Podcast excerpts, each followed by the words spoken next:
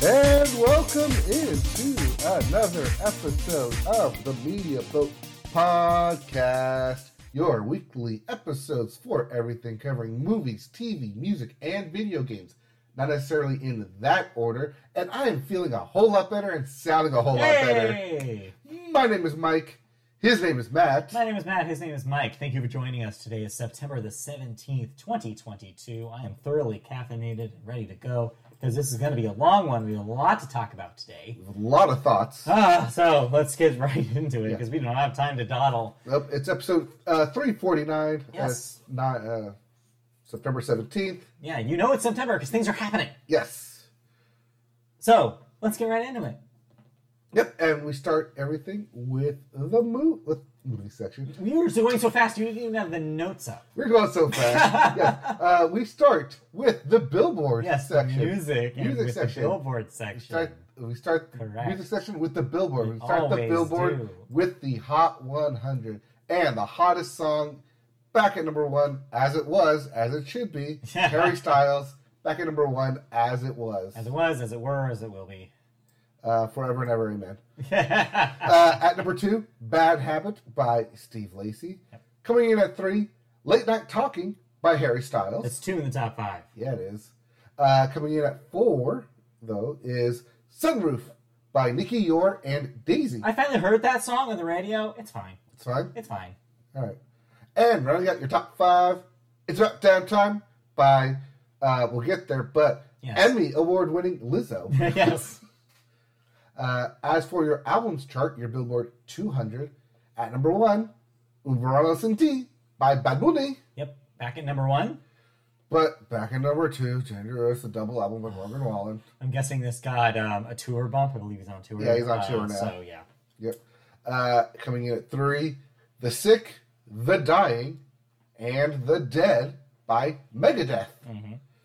Uh, dropping down from number one to number four, God Did. Drop down to number four on my list uh, by DJ Khaled. Yes. And rounding out your top five, Harry's House by Harry Styles. Harry Styles having a good summer. Yeah, solid. Uh, he has not left the top five in a long time. Yeah. Uh, if you didn't like any of those albums, we have new releases. All right. Uh, starting with God Save the Animals by Alex G. Red Car, Les Adorables Etoiles by Christine and the Queens. yeah. Good French. EBM by Editors.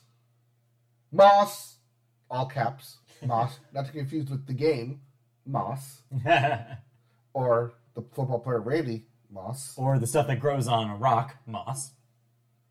or famed um, uh, actress Elisabeth Moss. Uh, this is Moss, the album by Maya Hawke. Yes, Maya Hawke of Stranger Things fame. This is her second record already. Right. Believe it or not. Uh, we also have Flowers by Peter Matthew Bauer. All three of them. Uh, Exister by The Soft Moon. Typical Music by Tim Burgess. And lastly, Coping Mechanism. All caps, yelling at you in one word, Yep. by Willow. There you go. All right. All right. Uh, if you're up there um, screaming like, why don't you make a flowers joke and a willows joke? Uh, we use it all on Moss, by the way. Yeah, that's true. All right. So let's get into um, some music news. Yeah. Starting with some follow up with Cardi B, Yeah. as she has accepted a plea deal regarding the 2018 strip club incident in which uh, the rapper was charged for allegedly ordering an attack on two bartenders, Sister Jade and Baddie Gi, at uh, Angel's Strip Club in Queens, New York. I don't remember if we reported on this back in We 2018. did. I think we did. Yeah. We definitely did, but there's just no movement uh, Yeah. following it. Uh, so, Cardi B pled guilty to two misdemeanor charges for third degree assault and reckless endangerment, and has been punished to a celebrity um, punishment yeah. of 15 days of community service. Yeah. However, the original incident included 12 charges, including two felonies. Uh, all 10 of the remaining charges were dismissed. The sisters claim that Cardi uh, believed that Jade had slept with her husband, Offset of Migos, Yeah. who were performing at the club that night, and ordered her staff to throw bottles and chairs at them. They also claimed Cardi threw at least one bottle at them. A source close to the rapper described the attack as spontaneous and says it began after someone threw a drink, adding that nothing was planned. the women were reportedly injured but declined medical treatment. Following the 2018 incident, Cardi uh, turned herself into police and received a summons. This is another reminder of one that uh, celebrities usually just get a nice little slap on the wrist uh, Yes. instead of actual punishment, and two, um, that how much of a difference there is legally between planned, like throwing a bottle at someone, and spontaneous throwing a bottle at someone. Uh, regardless, this is probably how this was always going to end. She's too big of a name to really get uh, more severe punishment than this, unfortunately, or fortunately, depending on who you believe in this story. Uh, but regardless, what a weird, weird, weird situation. Like, just what a weird combination. Like a bar brawl ends up going to like a plea deal like this. It's just such a weird thing for Cardi B to be involved with. Yes, but by accepting a plea deal, that doesn't mean that she now has a criminal record. N- n- yeah, I guess. It, it's part, that's part of it. You have to plead guilty to it. I mean, what rapper doesn't though? Let's be real. Oh, It- so, it so you're saying goes- to give her some more street cred? Maybe, maybe, maybe to a certain crowd. Maybe. Um, also, it's not like she has to worry about like not getting employed in the future. She's Cardi B. That is her job. So does the B stand for bottles now? God.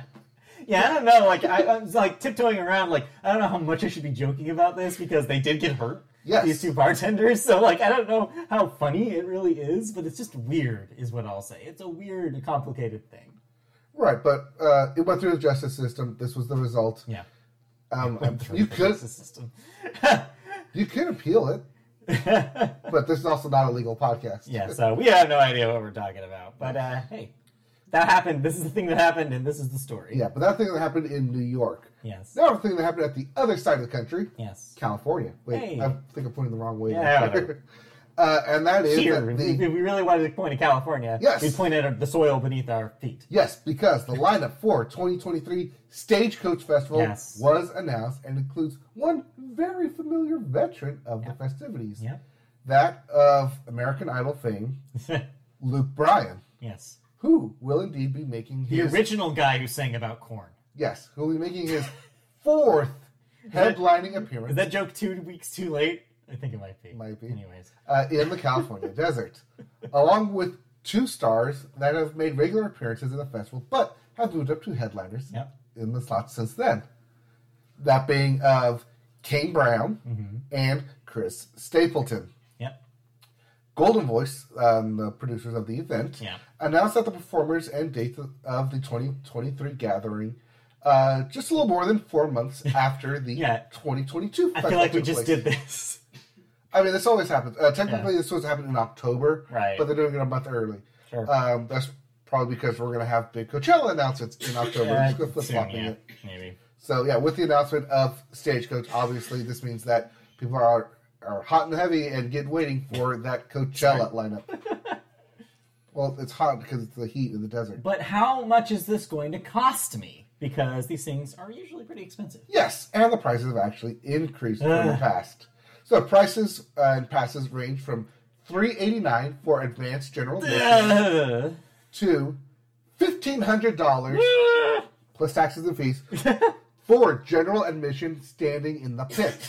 Or if you actually want some actual reserved seating, a nice two grand for the event. See, why wouldn't you just buy season tickets to your favorite sports team at this point? When you're getting up to the thousands of dollars, Oh, because like for a seat licensing to purchase to buy Yeah. the seat, that's five thousand dollars just God! for the right to buy the seat. ugh. It's cheaper In addition just to in addition to buying season tickets year after year. yikes. And if you don't buy for a year for uh, a stadium, you lose your rights.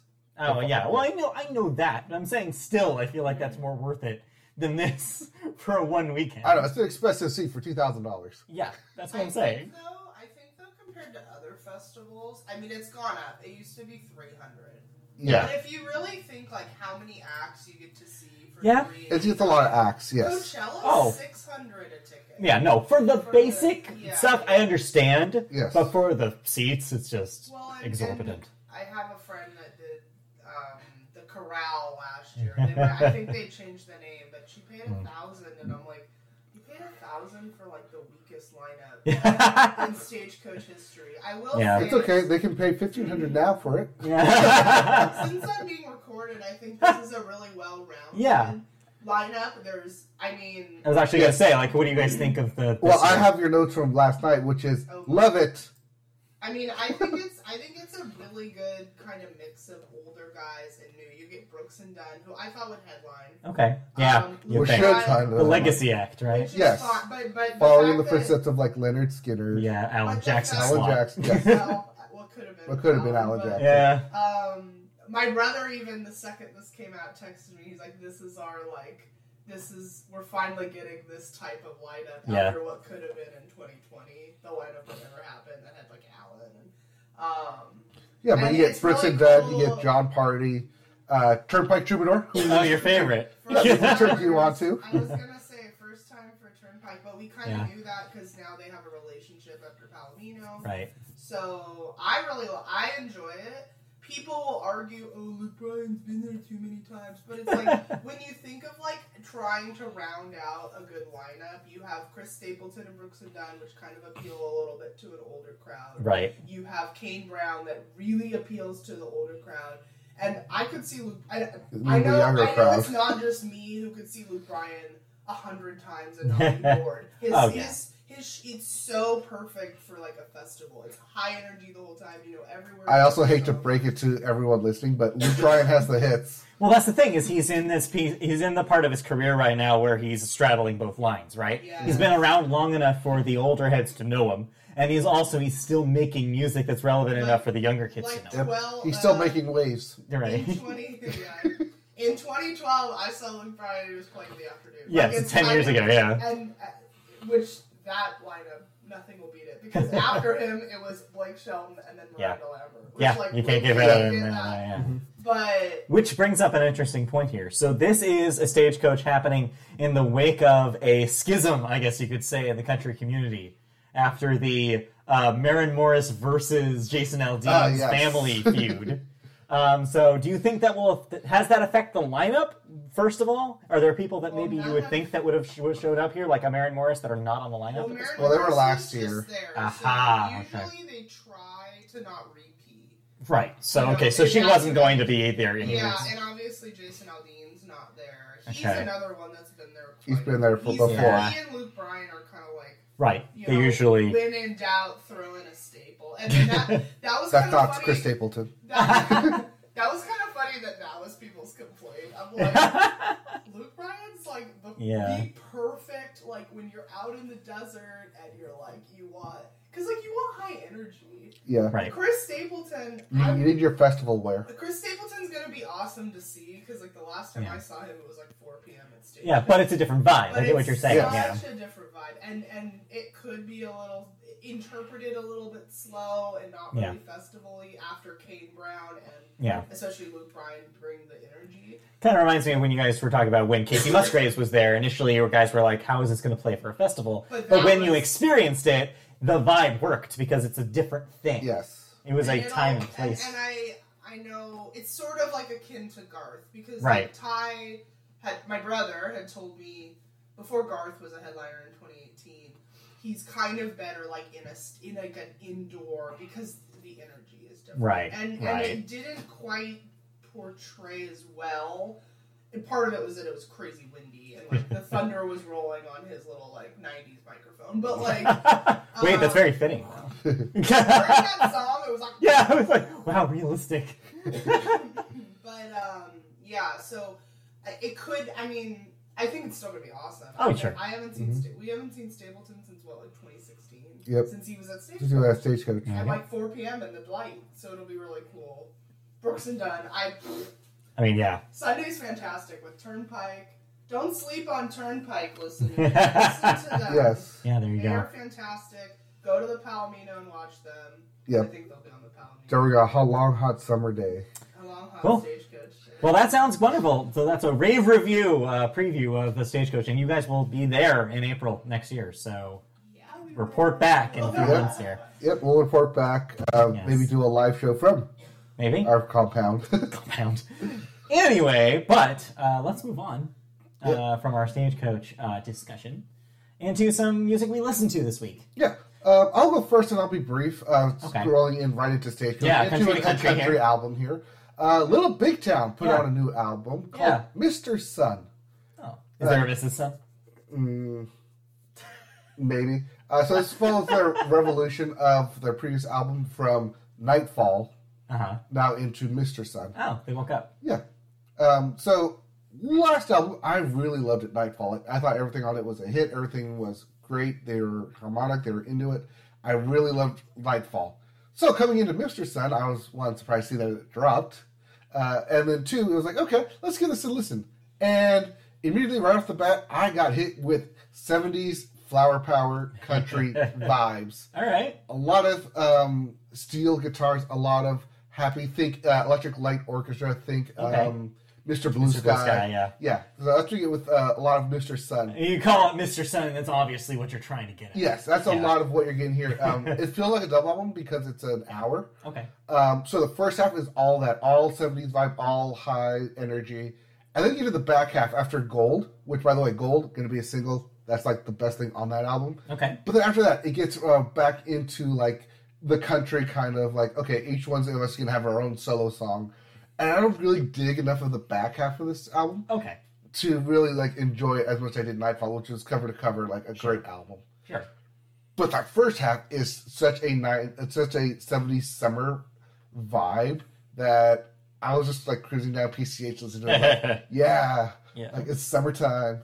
Even though it's like September and summer's ending. Yeah, wrap it up. But yeah, hey, it's still there here in California where it's going to be hot for the next two weeks at I know. least.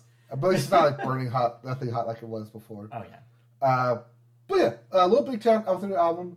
Um, they've been around. This is I think their eighth studio album. So Mm. if you heard them, you'll like them. If not, it's this album's uh, so-so. It's not going to get you and grab you into it.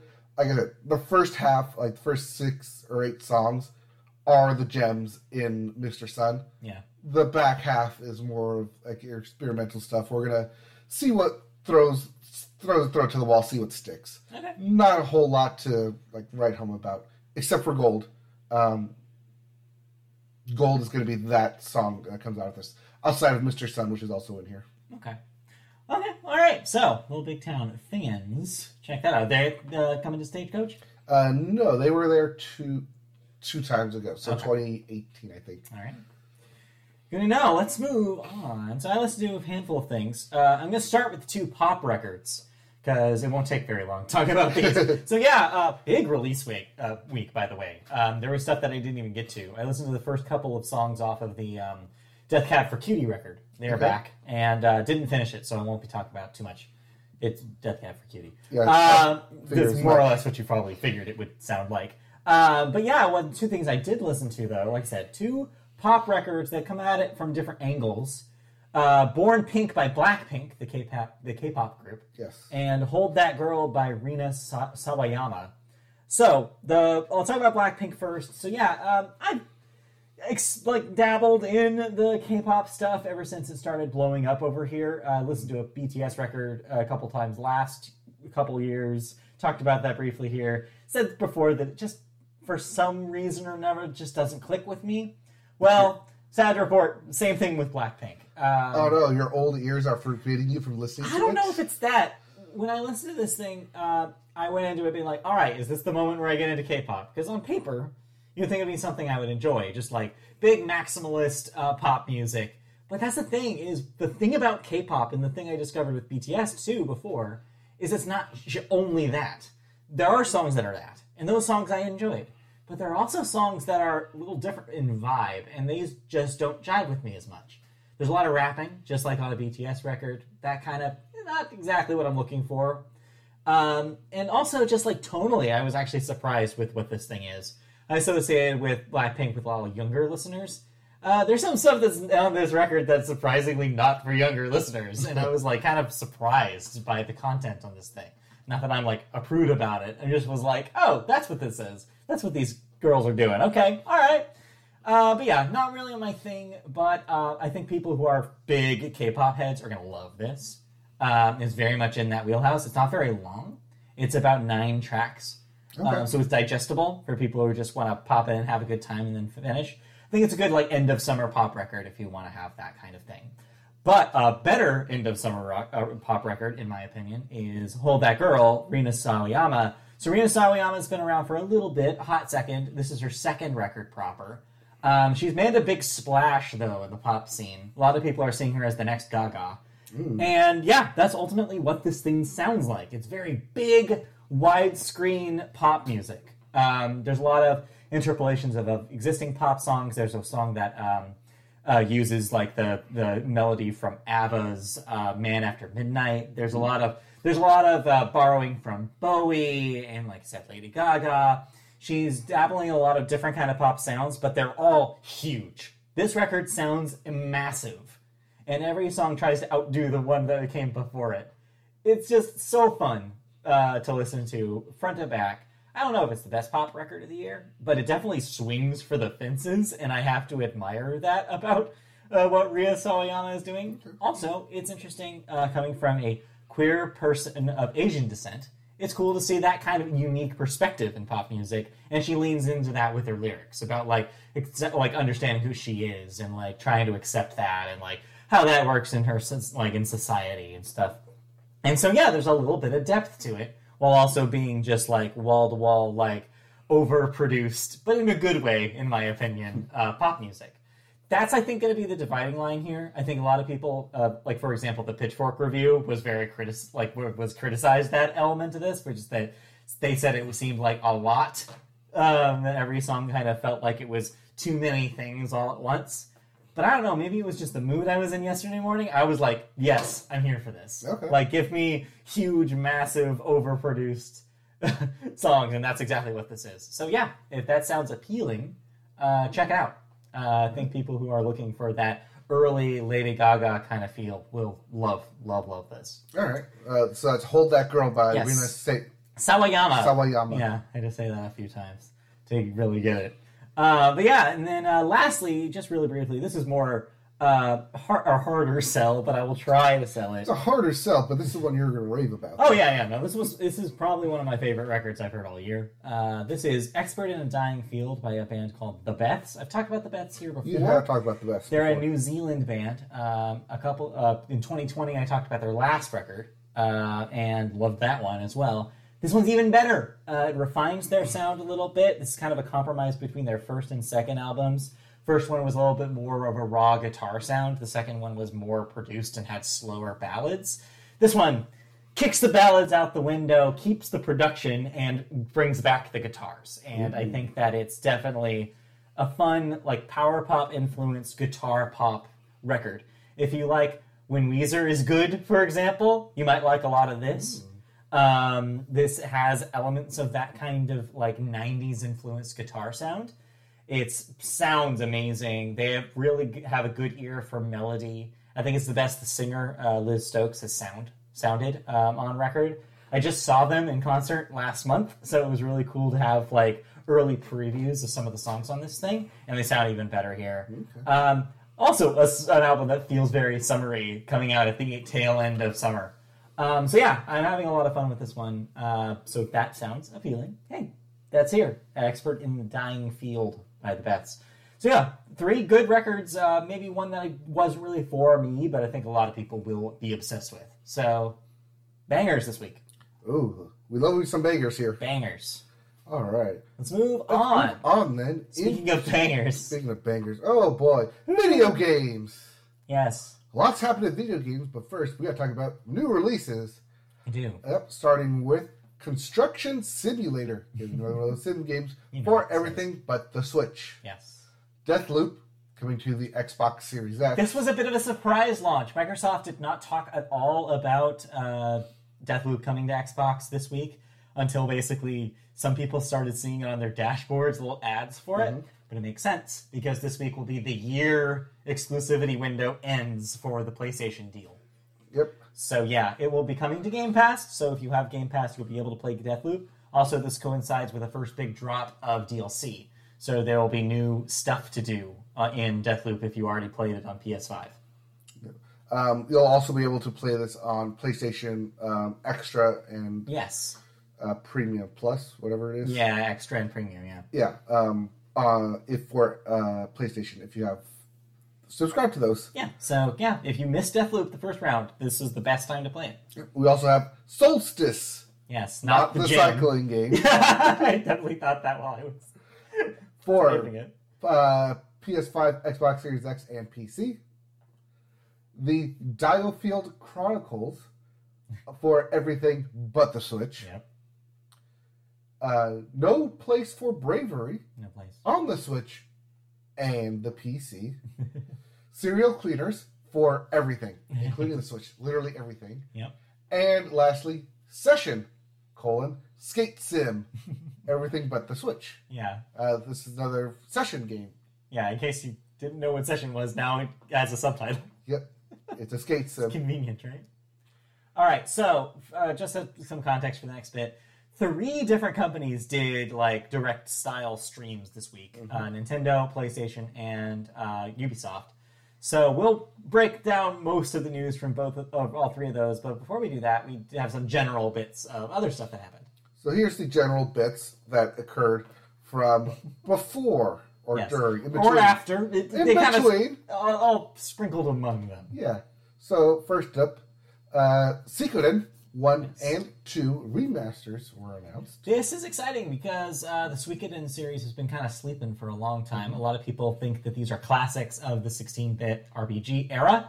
Uh, these are the ones that have like 90-something different characters that you can play as over the course of it.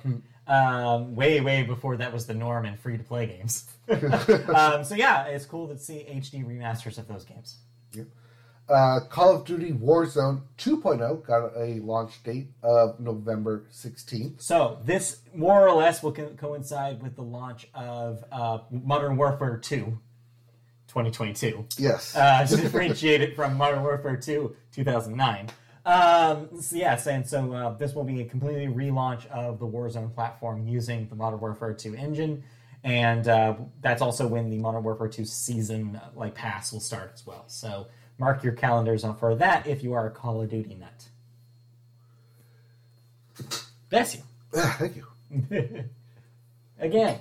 Again, wow, where'd that come from? Okay, so also, um, if you're a fan of The Sims, Yeah. The Sims 4 will be going free to play in November. Yeah, this is very exciting for Sims people. Uh, this was a purchase to like a twenty dollar product up until now um, that you, uh, for the base game. Of course, all expansions and in-game like items will still be for pay, but at least you'll be able to jump right in and have a pretty robust Sims 4 experience uh, for free now. I Uh, feel like they did the same thing with Sims 3. yeah, they did eventually do that before the launch of 4. So yeah, um, this is again just like Deathloop. If you have been waiting, this is the time to jump in on Sims 4. Yep, uh, right before Sims 5. right? Imagine that'll be announced soon. yes, it has to be with this announcement. Um, also, in a series name change Yeah. update, the Yakuza series Yeah. will be renamed to Like a Dragon.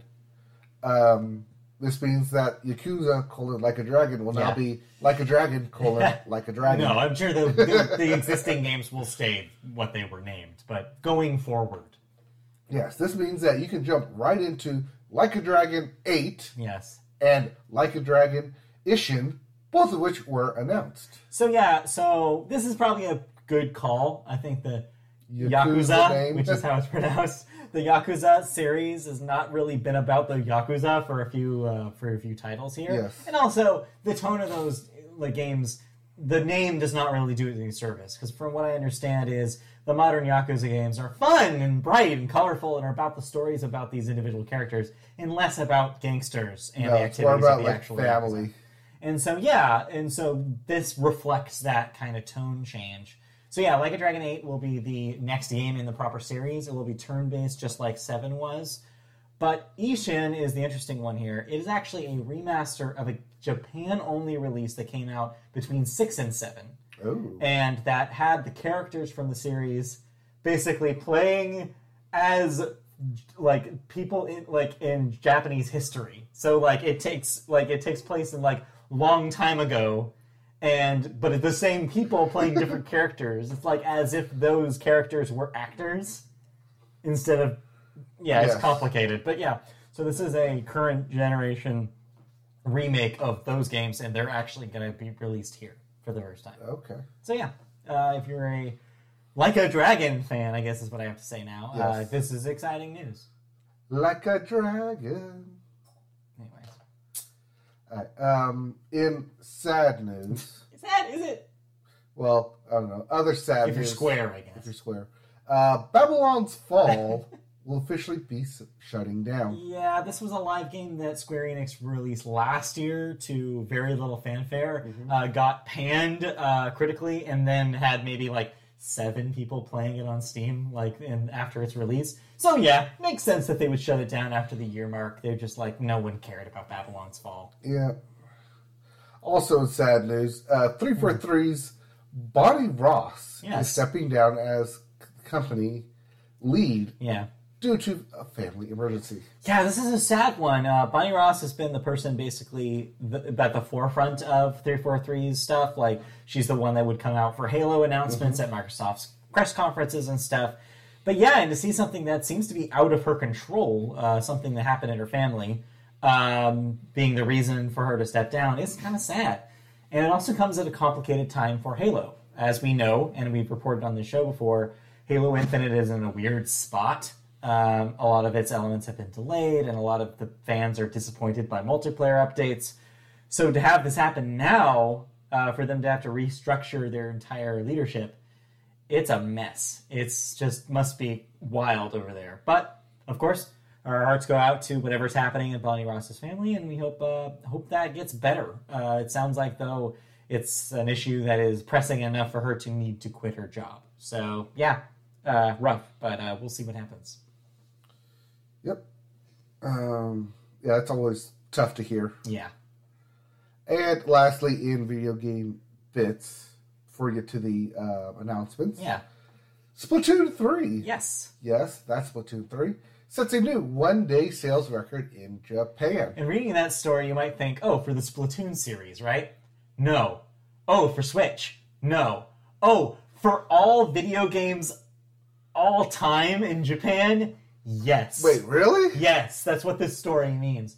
3.85 million copies of Splatoon 3 sold in, a day, one day? in Japan, which is a new record for the country of Japan for video game sales. It's just like everyone in Japan downloaded Splatoon 3. Pretty much. Uh, I think the math is is like two percent. That means like what was it? Like twelve percent of people in Japan bought a copy of Splatoon three. On day one. Yeah, it's Or wild. pre-ordered for it. It's hard to get twelve percent. I'm borrowing a joke from the bombcast, but uh, it's hard to get twelve percent of any people to do anything Yes. uh, in any country. So it's amazing that this happened.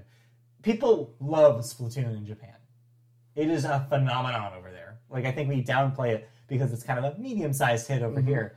But yeah, in Japan, it is a cultural like moment when a Splatoon game comes out. Now it is, yeah, it is that big. So yeah, it, quite quite a record to set.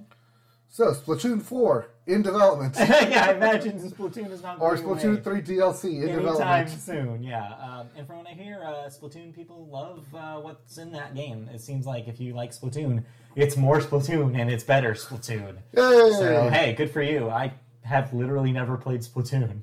I almost played Splatoon. I probably should. I probably would like it, but uh, yeah, it just never never happened. I almost played uh, Splatoon 3. But we'll get to what I played instead uh, Yeah, we'll in get a bit here. We'll get there. Uh, so, now that all the little bits are out of the way, we get to the actual meat of all these conferences. Yeah, let's go to the chronological order. So let's actually start from the bottom, and move up. All right, so I bottom move up. Starting with last Sunday's announcements Yes.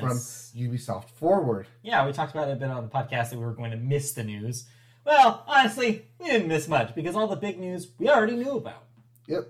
Um, and all the news that like we care about from a business side with the Tencent thing. Yeah, well, I guess I don't have that here, but we'll talk about You it. You don't have it here. Well, we no, we talked about it last week. That's Yeah, we talked about it last week. check. So we already talked about that. Yes. Um, so, from Ubisoft Forward, Assassin's Creed Mirage Yeah. was officially announced and And shown. shown. Yeah. Uh, it will be shorter than most games in the series. Yeah, which I'm sure is a welcome uh, news for people who spent basically an entire year uh, working through all the content in um, in uh, Ragnarok, or not Valhalla. Jesus, Valhalla and Yes. Odyssey and Origins. It's okay. The, the right games. Viking game is coming We'll out later there. this year. We'll get there. We'll get there. Uh, but yeah, this uh, features a character from Valhalla and kind of features them as the the star. And yeah, it's a more digestible, like eight to ten hour experience. So yeah, uh, Assassin's Creed in a more digestible form is probably appealing to a lot of people. Yep. And taking a page out of the uh, Master Chief collection, Yeah. Assassin's Creed Infinity Yeah. platform was announced. Okay, so is it that though? Because it doesn't seem like it's that. Well, Ubisoft, it's a service. Yeah. It's going to be a service game. So. Ubisoft is being very confusing, and I think a lot of media outlets are even confused about what exactly Assassin's Creed Infinity is. Mm-hmm. My personal understanding about what they were trying to say is it is a development tool, I guess, or like a environment in which Assassin's Creed teams can make Assassin's Creed games that are again just like Mirage in smaller format and iterate them on them quickly. And so it's being promoted as a product, but it's not really a product. My understanding is that products will be made through Infinity, and that's something you can buy. I don't know if you can buy Infinity and you get future products. That I'm still unclear about. But, anyways, it will be a platform where they will release two, so far, two announced games. Like, yeah, games. well, Uh, they're codename games Yeah, right now. that will eventually come out. One called Red, uh, which will be the game set in feudal Japan, Mm-hmm. because hey, everybody's doing a game in feudal Japan right now, so why not to jump on it? Um, and then two, the one that actually sounds interesting, Hex or Hexy, I'm not sure. It's Hex. Hex, which will be about witchcraft, Ooh. which sounds pretty cool. Um, yeah, and so those will be games, Assassin's Creed games, using Infinity as its platform, Mm-hmm. essentially. I mean, they've gone away from doing numbered titles and doing these like individual standalone adventures. But this also means that we're missing out on like the little in between stuff that happens. Yeah, and it'll be able to reiterate on them quicker. It'll be more games, more opportunities, different mm-hmm. themes, which is good because half of the fun of Assassin's Creed is being like, oh, I wish they did Assassin's Creed in X, or I wish they would do it here, or I wish they would do it about that. Well, now people will get those faster, and a lot of people will get the Assassin's Creed game that they've always wanted. Hey. Hey, All right. Uh, speaking of getting the games you always wanted, yeah, Mario and Rabbids Spark of Hope gets an official release date of October 20th. I put this here because I wasn't sure if it had an official release don't think date. it did. Um, so yeah, we've seen bits and pieces of this at previous Ubisoft and previous Nintendo showcases. Um, it looks like again just a sequel to that Mario and Rabbids game. So if you like that one, and I see, I think a lot of people did. I think it was pretty well received. Uh, here's more of that. So more rabbits being weird and uh, uh, Nintendo characters with guns. So hey, something for everybody, I guess.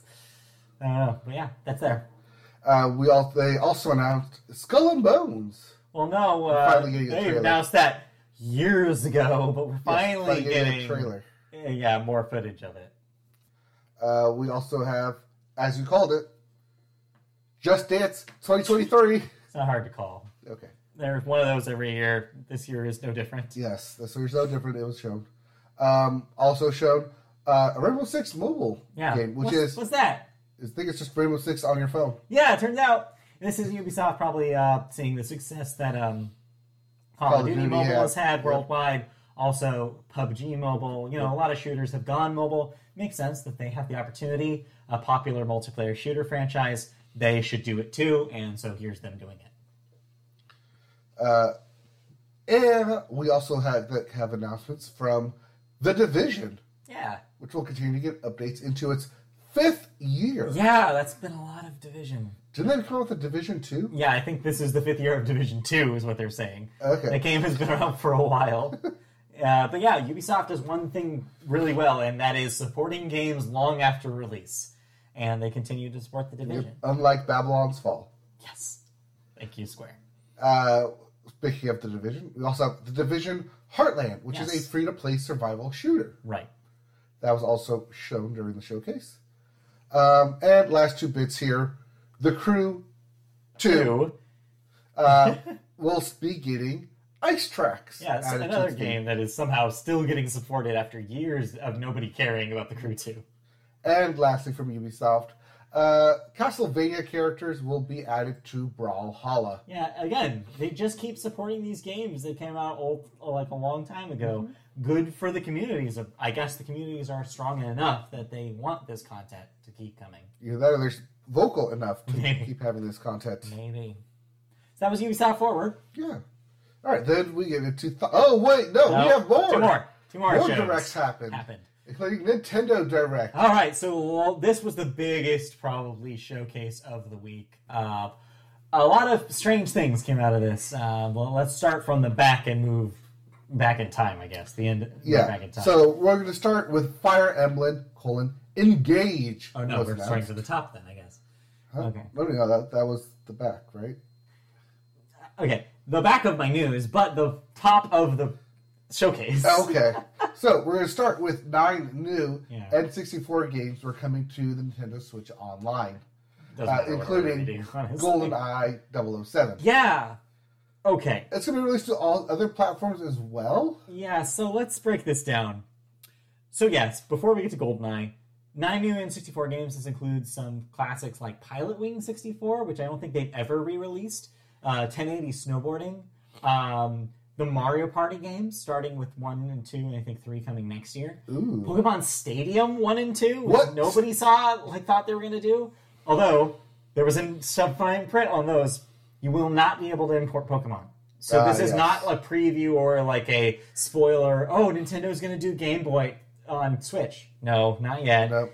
This is just going to be so. If you didn't play those games, there are teams you can rent. There's rental Pokemon that you can play as your teams for the single player content in Pokemon Stadium. I imagine that will be the focus of this. Mm-hmm. Also, those games had mini games uh, that are fun, uh, so it'll be cool to show people the uh, the This mini is the games fun that they we used to seen. have. exactly. Like I'm going to show Christy the Sushi Go Round mini game from Pokemon Stadium One, which I played so much of when I was a kid. That is literally your licky tongue, lick a tongue, and you're grabbing a sushi sushi off of a rotating sushi round. It's so much fun. Anyways, so those games um, are coming out for this service, but the biggest news was GoldenEye 007. So context here. Golden, GoldenEye 007 was a game developed by Rare, which is a Stone studio now Microsoft owns, and was also, of course, had the James Bond license, a license that no video game company has the rights to anymore. Um, Rare had it for that game. EA got it for several years. Activision had it after that. Now, of course, uh, the rights are wrapped up in MGM, which is now an Amazon property. Um, so they haven't made any individual deals, although except for IO Interactive, the Hitman people we know have been working on a James Bond game for the last couple of years. So all of that is to say, the rights must have been a disaster uh, to get to remake GoldenEye 007, which is why we've heard rumors over the last, I swear, five to ten years of an HD remake in some form um, coming to uh, current platforms. Well, rumors are over. It's finally happening, but the way it's happening is bizarre. Nintendo is getting it through the Switch Online. However, from what I can gather, what we've been told, it is not just an upres version of the N64 game, like literally every other re-release for the mm-hmm. Nintendo 64 has been through the Switch Online service. No, this seems like it is the fully remastered, HDified version Okay. that other platforms are getting as well, with one catch online multiplayer. You would think in most situations, the Xbox version would be the one with online multiplayer. Makes sense, right? Yes. Wrong. No. For whatever reason, this release is getting reverse treatment. The Xbox version, which will be, of course, the one that is in 4K and will be like the prettiest version, and the mm-hmm. PC version as well, the one you would think would be the one that would be fullest featured, will only have local multiplayer, will not have an online mode. So that means you can Hey, get three other people, classic and 64 style, and play on your couch. It does, there's no matchmaking in those versions. For some reason, and this is baffling to people uh, in the media right now, the Switch version will have online multiplayer as well as local multiplayer. Ooh. Meaning that if you want to play online, you have to get it on Switch, which is a weird sentence to say. A lot of people are confused by this, but I think I have the reasoning. One theory that I heard on a podcast was maybe Nintendo dragged their feet on the release of this because they wanted something to sweeten the pot. Like they thought they were getting like a They lesser deal. else. So they wanted to do that. I don't think that's it. My theory is the Switch Online service, one of the things that it has promoted is its online multiplayer, even for NES and Super, Super, Super NES games. You can jump on the original Super Nintendo version of Super Mario Kart on the Switch service and do online play with your friends. You've been able to do that since they launched it. So I think it was the opposite, where Nintendo was like, well, we want, you have to put online multiplayer in this because we have online multiplayer for all of our N64 games. And then maybe Microsoft was like, well, wait a minute, that was going to be in our version anyways, because that's what we had done with the Perfect Dark re-release, and that's what it, how all the game multiplayer games on um, the Rare Replay platform had done. I wonder if Nintendo was like, well, okay, but yeah, but like you ha- like that doesn't that's not special enough. So it was maybe them, but also like they wanted to instead add they wanted to take away, Ah. and so I'm thinking that's what it is. So no matter what, the Switch version was always going to have online multiplayer because all of those games do. Right. It's just it feels like such a bizarre world for people who are used to. Oh no, I'm going to get an Xbox because that's going to be the best version of this. So yeah, uh, it's going to be weird when this thing comes out because you're going to have very like a firm division of what version people want. Uh, uh, regardless, it'll be really interesting to see that thing finally come out. I believe the PC version leaked last year, and you had some streamers being able to play it. Well, now everybody will be able to play it. Oh yeah, and I mentioned Rare Replay. The last weird wrinkle to the story: if you own Rare Replay on Xbox, you will get this for free. Really? Yes, it will just show up in your package. They're adding it retroactively to the list of games in Rare Replay, Ooh.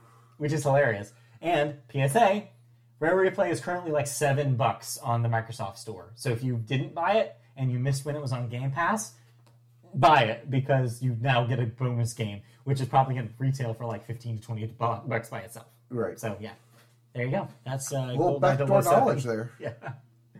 Anyway, Anyways, uh, Nintendo announced a list of other stuff as well. yeah, more stuff from Nintendo. including Pikmin 4 was announced. Uh, Kirby, colon, Return to Dreamland, getting a Switch port. Yeah. Footage of three, of Wave 3 of Yes. the Mario Kart 8 courses was shown. Yeah, uh, we should talk about a few of those. You're, I know you're trying to speed through it, but uh, Yeah. Pikmin 4, that's a big announcement. The Pikmin 2 came out in like 2013, so it's been a while for the Pikmin franchise. Uh, Return to Dreamland is interesting. That was a Wii game um, that's getting the uh, remake for Switch. And yeah, and that uh, they showed a couple of the courses for Mario Kart 8's uh, third wave of new courses, which should be coming in a few months. Yep. Uh, wave 3 of 4 Yes, for this year. And there's for this year. four more next year. Yep. Uh, let's see here. We also have uh, other games coming to Switch that were announced. Yeah, big giant list here. including Crisis Core, colon, Final Fantasy VII Reunion. We talked about that in the uh, Square Enix stuff from last month. Yep. It Takes Two, Yep.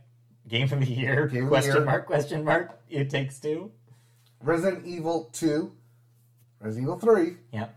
Resident Evil 7, And is it, and Village yes. 8. Yeah, Village is eight. I thought Village call was it Village. 7. No, it's oh, no, Village is 8.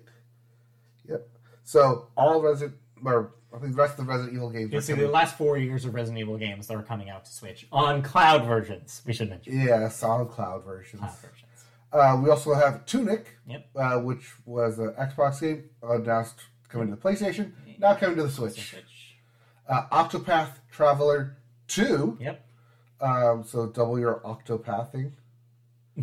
uh, Master Detective Archives, colon, Rain Code. There's a new game by the Danganronpa people. Oh, those guys. Yes, those guys.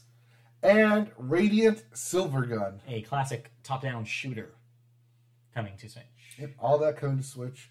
Also, So many farming, Farming sims. sims. I just lumped them all together because I couldn't honestly tell you uh, which one was which. There's like ones that are fairies. There's one with co-op. There's one with like, ah, God, I don't even remember. But if you like farming games, there's plenty of those coming. Oh yeah, and a remake of uh, formerly named uh, Harvest Moon: A Wonderful Life. Now, Story of Seasons: A Wonderful Life. Um, so yeah, if you're like farming on Switch, you are going to have a good 2023. And then, uh, as mentioned before, Fire Emblem colon engaged. Yeah. What engage? Although you're not too far off, because what I understand is one of the reasons why it's subtitled that is because marriage does actually factor into this Ah, game. Uh, engagement rings have powers in this world. the rings of power. They're, yes, they're engagement rings of power. We'll get to rings of power later. Yes, we'll get to rings of power later. Uh, and that was Nintendo Direct It sure was. in the UK because they didn't watch show this in the UK for specific reasons. yeah. All right. Let's talk about Zelda. All right, Zelda. Zelda. Uh, yeah, Legend of Zelda: Breath of the Wild sequel hmm uh, will not be named Breath of the Wild two. Right. No. They they, a they squashed those rumors. They- Legend of Zelda. Of course, they were gonna not name it two. They never do, Okay. Well, they have a except for Zelda two. except for Zelda. Just came to me too late. But anyway, well, they've officially announced the title for that game: yes. Tears of the Kingdom. No, te- tears, tears of the kingdom. Tears of the Kingdom. No, they double checked. In the Japanese translation, it is tears, not tears. All right, Tears of the Kingdom. Yeah. Uh, officially announced as the title. Um, official launch date currently yeah, uh, May twelfth, twenty twenty I think it makes it because yes, this is confirmation that will not be coming out this year. It will be a spring of next year title, Which we kind of figured. which also leads some credence to people being like, "This is definitely coming out with a Switch, a new Switch, right?" Like, there's no way it's not, right? Like, I imagine announce it holiday, release it May. I could see that happening.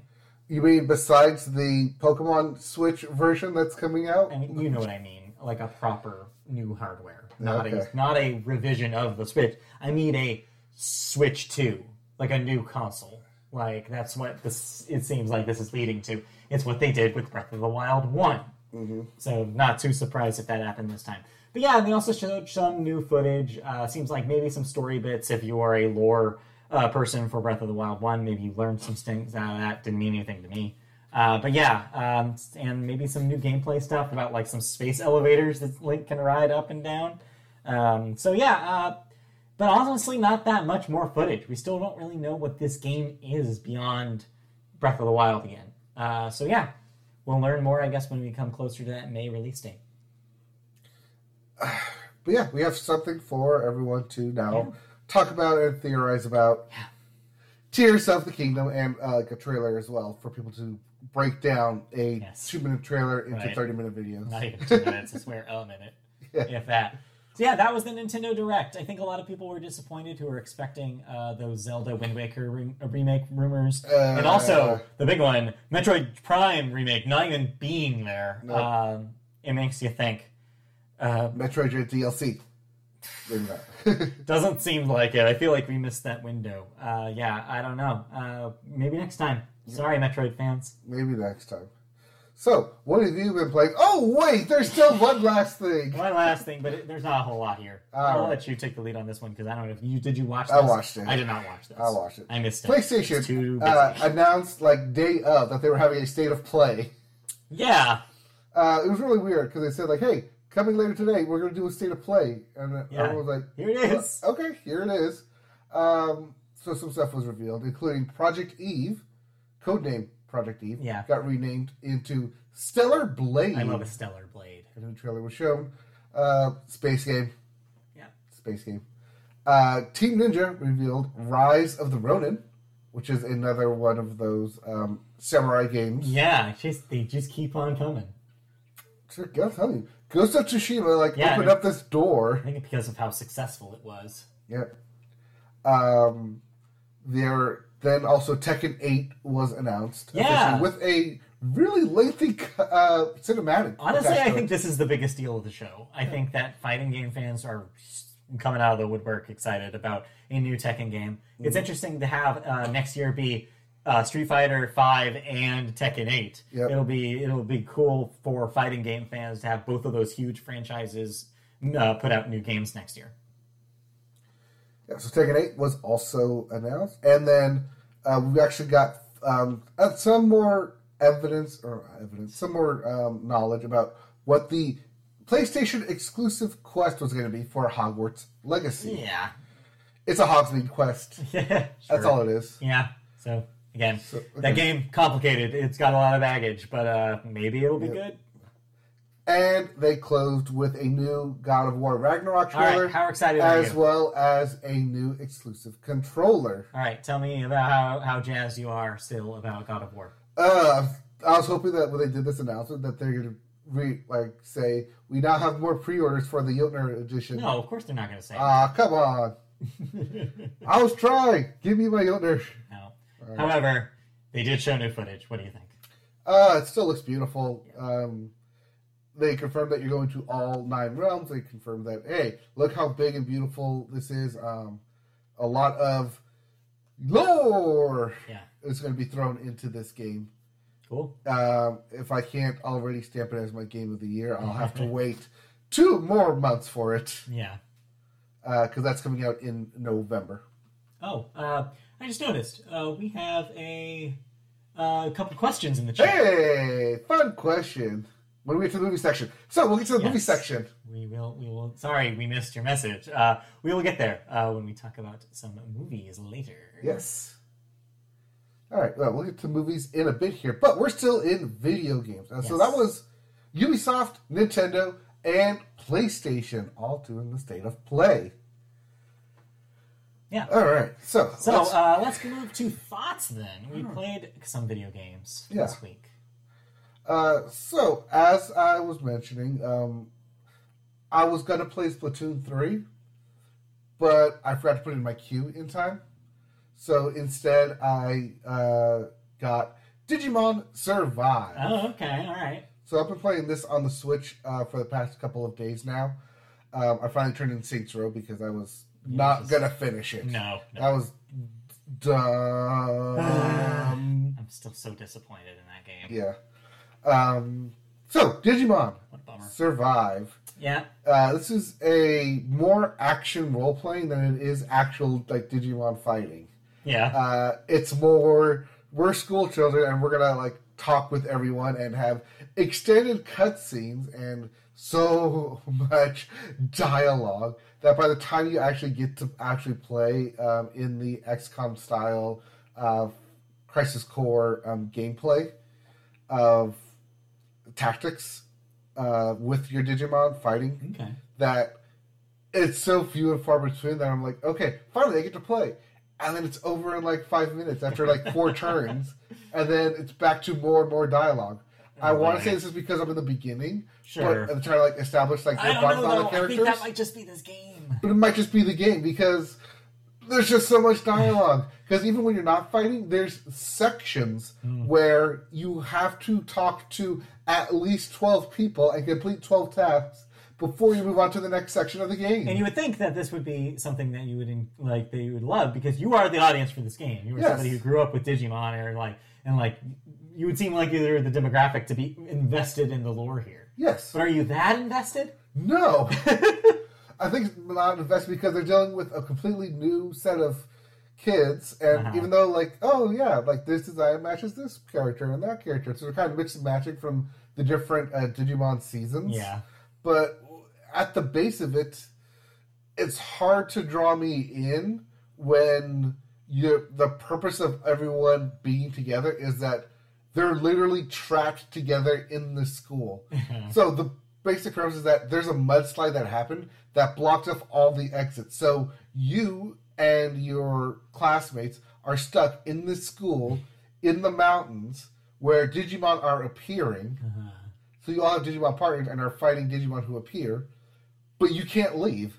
That's why it's called survive because you're trying to survive amongst uh-huh. all the Digimon that continue to appear because you literally cannot leave this situation. So so it's hard to realize the stakes if you're talking for eighty percent of that. Yes, Yeah. That's fair. because they set up that up at the beginning, saying that oh we're stuck here, like we can't leave, and then my brain goes okay, so you can't leave. This means that you're stuck with ever- whatever supplies you currently have. But the supplies you currently have are basically school supplies, and you're stuck in this abandoned school.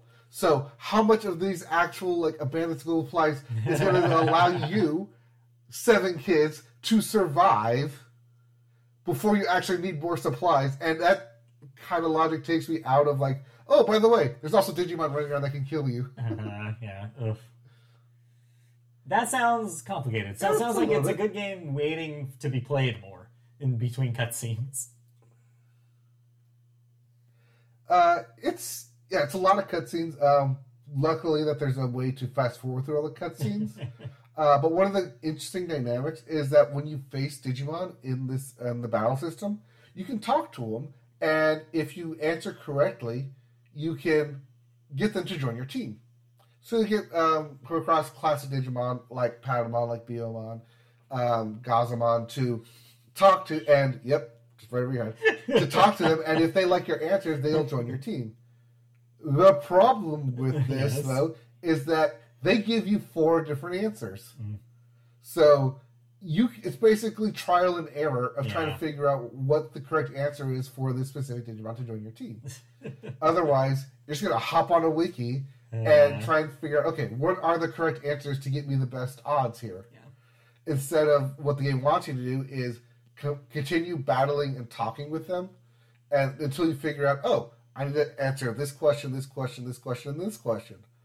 But that gets too tedious and too um, in, lost into the weeds of like, oh, understanding a Digimon's personality, where I don't care what I have to answer. I just want them on my team so I can Yeah. battle with them and digivolve them.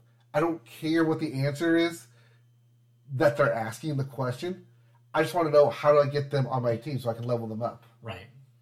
And that's where it's losing me. They also try and add like the like force you to use specific characters and their specific Digimon, but I also don't want to use them Yeah. because I want to use the team that I want. Basically, I just want to make super, uh, Cyber Sleuths again. The Right. Cyber Sleuths is more of my Warrior style. more my style than Survivus. Well, I'm sure they will. I'm sure that these games probably were both pretty good hits. So I would imagine that, that this is not the end of the Digimon game. No, I mean, it's you not. But if you want like actual like story based Yeah. game, Digimon Survive. more- more if you want style. more like back like battling style, um, like one on one battling, um, Cyber Sleuths, which came out a couple years ago. All right. Good to know if you're on the Digimon beat. Yep. Uh, speaking of beating, uh, well, not really speaking of beating. I guess speaking of snapping, you've been snapping some pictures. Yes. Uh, so a game that came out a year ago, Yeah. officially now available on PlayStation Plus. Yes. So it's part of the free to play games uh, if you're a PlayStation Plus subscriber. Mhm. And it's Tome. Toem. T O E M Toem. yes. Uh, What is Toem? Tome is a adventure game where you're just going around and taking pictures. The world is in black and white. Oh, okay. And you're walking around in this black and white world and you're snapping pictures of everybody, of all the little beings. Trying to fill out your uh, little um, Bulbapedia. Yeah, it sounds a little bit uh, Pokemon Pokemon, Snap- Snap-ish, except not on rails. No, you're not on rails. You're going around. You're talking to people. You're uh, completing different challenges, quests, and tasks of people. Uh, and everything that um, one thing that I really liked about Toem is that everything within the world can complete completed within the world. Okay. Or like I think there's like one task in each place that you have to like advance the story in order to come back and complete it. But that's just for like trophy hunting. Otherwise, um, all main tasks that the story gives you can complete it in the world before you continue, and I really like that aspect. It's kind of fun. You're just going around taking pictures, helping out people. It's a nice, uh, little quiet game. Yeah, seems like a nice wind down. It's a nice wind down game, but it's also moves very fast. I think I completed in about four hours, and then I 100 percent it within the fifth hour. nice. So yeah, nice little digestible thing. Perfect for something that's available on like a service like PlayStation Extra. it's also something like a good palate cleanser, like coming Yeah. from uh, what was it Saints Row, Right. where everything was run around, shoot, shoot, shoot, shoot, blow up, blow up. Right. That this was a nice like Different vibe. different vibe, like a step back. Like ah, games can just be fun. I don't have to have like a main villain chasing me down, or I don't have to have like big world stake. I just go around and take pictures. There was a hot second last year about games where you took pictures. Yeah. Uh, there was that one, and then uh, Umurangi Generation, and what was the other one I played? The like the I forget what it was called. Totally. where you're also taking pictures around like a small like island location kind of thing. I don't remember, but anyways, yeah, like it seems like it was there was a hot second there. Everybody was putting out their picture taking game, but this one seems like Well, it's this one cool. step came out two years ago, three years ago. Yeah, that was last year. Believe it or that was not. last year. It was just last. year. That was last That was year. last That year. was a 2021 That was a game. 2021 game. I thought it was a 2020 game. No, because it was announced. I think at the end of 2020, they came out in 2021. Ugh. Yeah, it's been a long year. No, I thought it was a 2020 game because it came out when everyone was in lockdown. No, it was the year after because it was Right. after Animal Crossing. I thought it was like with Animal Crossing. No, it was Ah. a year after. Anyway, Oh, so it's been a long year. who knows? Uh, Time, time, whatever. All right. Anyways, that's Toem. It's a nice, fun Yes. game going out there. Right. But have you played more of the game that you talked about last week, uh, Disney Dreamlight Valley? Not a whole lot because I was playing Toem over the week. Uh, but when I do open up my laptop and eventually like want to play a game, I do find myself going like, "Oh, let's go back into Dreamlight Valley and clear some stuff." Yeah. Well, I've jumped into Dreamlight Valley since we talked last week. Did I sell you on So it? yeah, I think so. And then uh, also, like I said, our resident uh, p- podcast cozy game expert, uh, friend of the show, Christy, also jumped into Dreamlight Valley, and it is all we've been able to do all week. I have put procrastinated on so much moving shit that I have to do because Dreamlight Valley exists. We are all in on this game. Really? Yeah, everything you said last week is still true. It's a very, like a combination of Animal Crossing's like gameplay loop plus a little bit of like a farming game like a Stardew Valley. Uh, of course, Dreamlight Valley is very clearly trying to evoke that, um, but without like the stress of an actual farming game. So it's com- but with the additional layer of like RPG style quests. So you're getting story on top of Animal Crossing gameplay. And the story is all linked into, and the quests are all linked into stuff you would have done no matter what crafting items, gathering things, um, going to locations in the uh, on in your little air in your little village area, buying things. Um, but of course, all of this with the Disney dressing. So if you're excited about, oh, I get to meet WALL-E and invite WALL-E to my house, this game is made for you. This Yep. game is literally for those Disney adults who want to live with. In fact, even the story is introduced as you are a Disney adult who's stressed out at their job. What if you fell asleep and ended up in Disneyland? So you go to your cabin and then you're like magically transported away Yeah. to the fall Dreamlight asleep, you Valley. fall asleep, and you dream about Dreamlight Valley. Yes. and you make all this shit up about living with your favorite Disney characters. But that's the thing. On its like on its face, this should be a basic ass mobile game, and it feels like it should be. But they put in some surprising amount of work into this game to make it a pretty quality experience. Do I have gripes about the frame rate on Xbox Series X? Absolutely. It's a locked 30, which is disappointing. Mm-hmm. It doesn't look good enough to have a locked 30. Like it's it looks pretty mobile gamey. So there's no reason for them to do that when apparently on every other platform it is a 60 frames game. Don't know what's going on there. But two, and yes, does it have issues? Absolutely. There are a bunch of bugs in this game. I had one memory that I unlocked in Merlin's house that got stuck under his um, Ah, yes, I hate under that. his uh, uh, couch. under his piece of furniture, Yep. and they just patched that out in uh, two days ago's patch, and I was like, oh, thank God. So they are working on bugs, and it's not a perfect game in any way. I think also a lot of people might bump against how mobile gaming it can be at moments. A lot of quests are very grindy. A lot of quests are like get seventy of these things from this thing that you you have to fish to get. I'm like, come on, Moana, don't make me get seventy of these fibers. I don't have this time. But uh, but it's designed that way because it wants you to play over time. It doesn't want you to play four hours a day. It wants you to play like what you said, like an hour a day, like over 30, min- 30 minutes a day. Just stop in, do a quest here or there, uh, check in with your your uh, friends, and then move on. But the treadmill is well designed enough that if you want to, you can spend four hours playing this game, and I have already. it's pretty addictive the, the the the loop that they've developed for this game. Yeah. Also, like the amount of quests and like the urgency Yeah. that they provide for you is not urgent enough to where like, oh, I need to get this like get this completed right now. The stakes It's- are never that high. It's, no, they're very low stakes. It's very oh, um, like you said, like fish for here. Like, I don't want to like sit here being fish, fish, fish, fish. Yeah. I'll fish for halfway, leave, come back, finish the half at some other time. Yeah, it's honestly it's the Animal Crossing game that I feel like everybody wants, but Nintendo will never make. Oh. Which is an Animal Crossing with stakes, essentially. I mean, again, they're very low, but it's an Animal Crossing with a story, is what this is. And so if that sounds like a game that you want to play, there's a pretty low bar of entry too, because like we said, it's on Game Pass. Um, so if you have an Xbox and that sound and you like Animal Crossing and those kind of cozy games, it's almost a no-brainer to try this out. It's a better game than it should be in almost every way. Uh, yeah, I'm playing so much of it. I'm like, oh god, oh god, is this going to be on my top five this year? oh god, what is happening to me? It's making me into a monster. Welcome to the Disney World. Yeah, I'm like, n- and I'm not even that much of a Disney adult anymore. Like, I do appreciate it. I mean, here on this podcast, we've done several podcasts dedicated to ranking Disney things. Yes. So it's not like that I don't like Disney. Also, it got us to rewatch Frozen last night. Yeah. Chrissy uh, was just like, "Hey, I want to watch Frozen Okay. because I've been thinking about Frozen." I got Kristoff in my village, and now all of a sudden we're thinking about Frozen again. Um, and so yeah, it's Dreamlight Valley is a quality product, uh, at least for the most part. It has some issues, and they're ironing them out. But other than that, yeah, I'm surprised how much it's grabbed us. It's we're we're, in it, and uh, we're probably gonna play more of it. Yeah.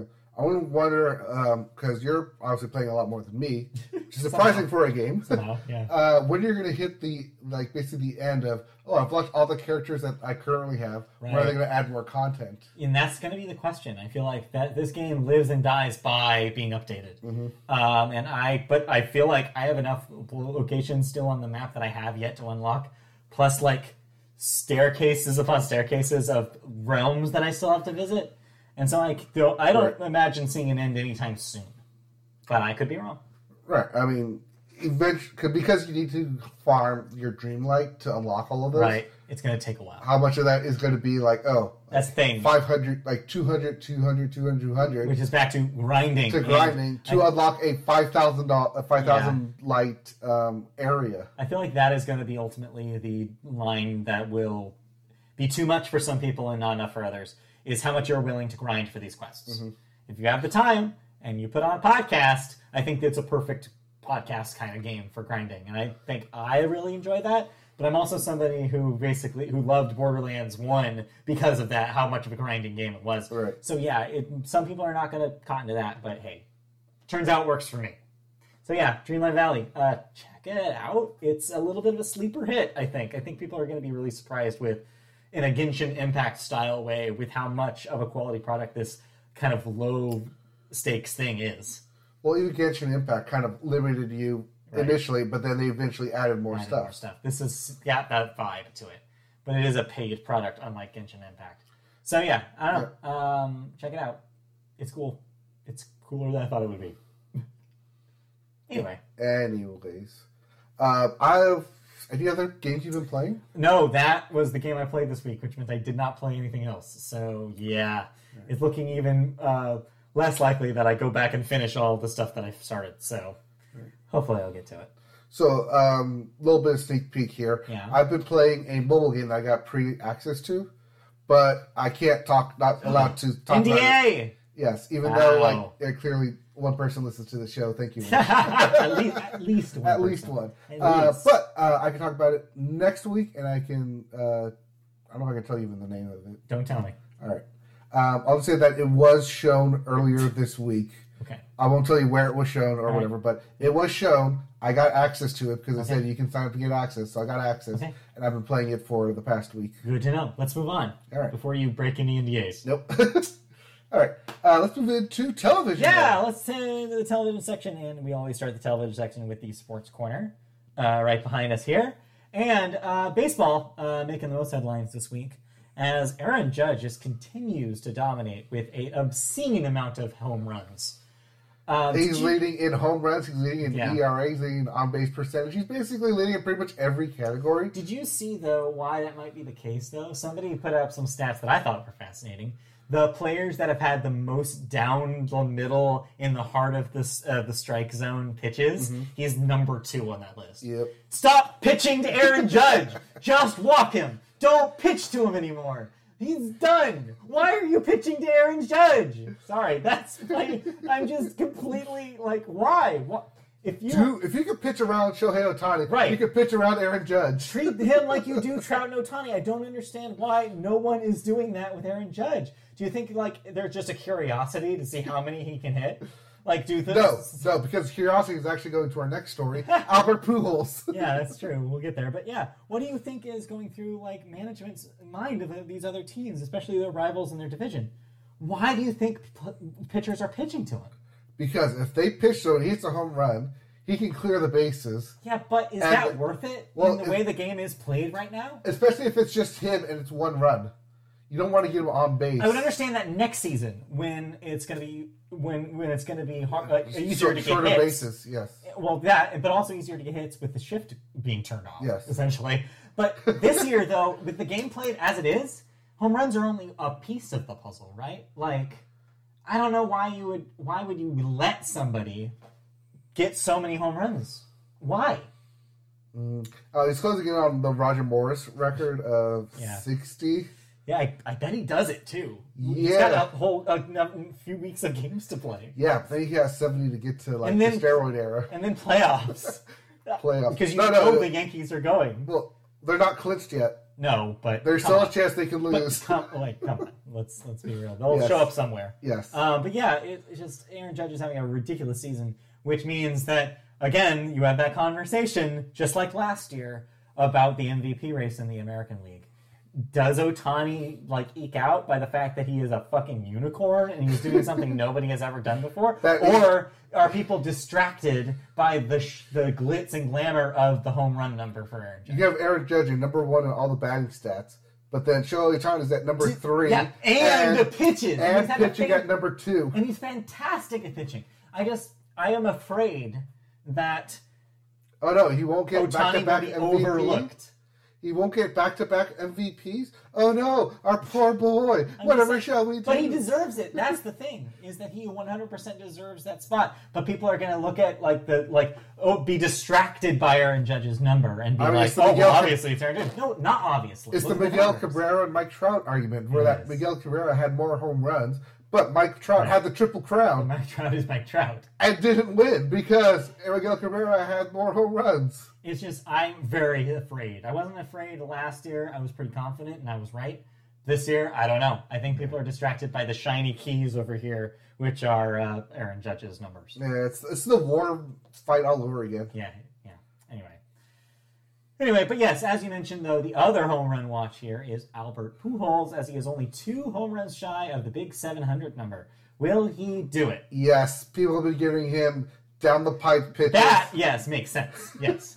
Basically, ever since he hit uh, 690, Yeah, it was like, all right, and with like the last month um, in left in baseball, people have been like, okay, let's try and get him over that 10 home But run again, hump. because the context, though, I get it. Yeah. Because he's a, he's a legend in the game. He's been in the game forever, and also he probably will retire for sure Oh, if he gets this 700. Oh, yeah, mark. he's retiring. He's done.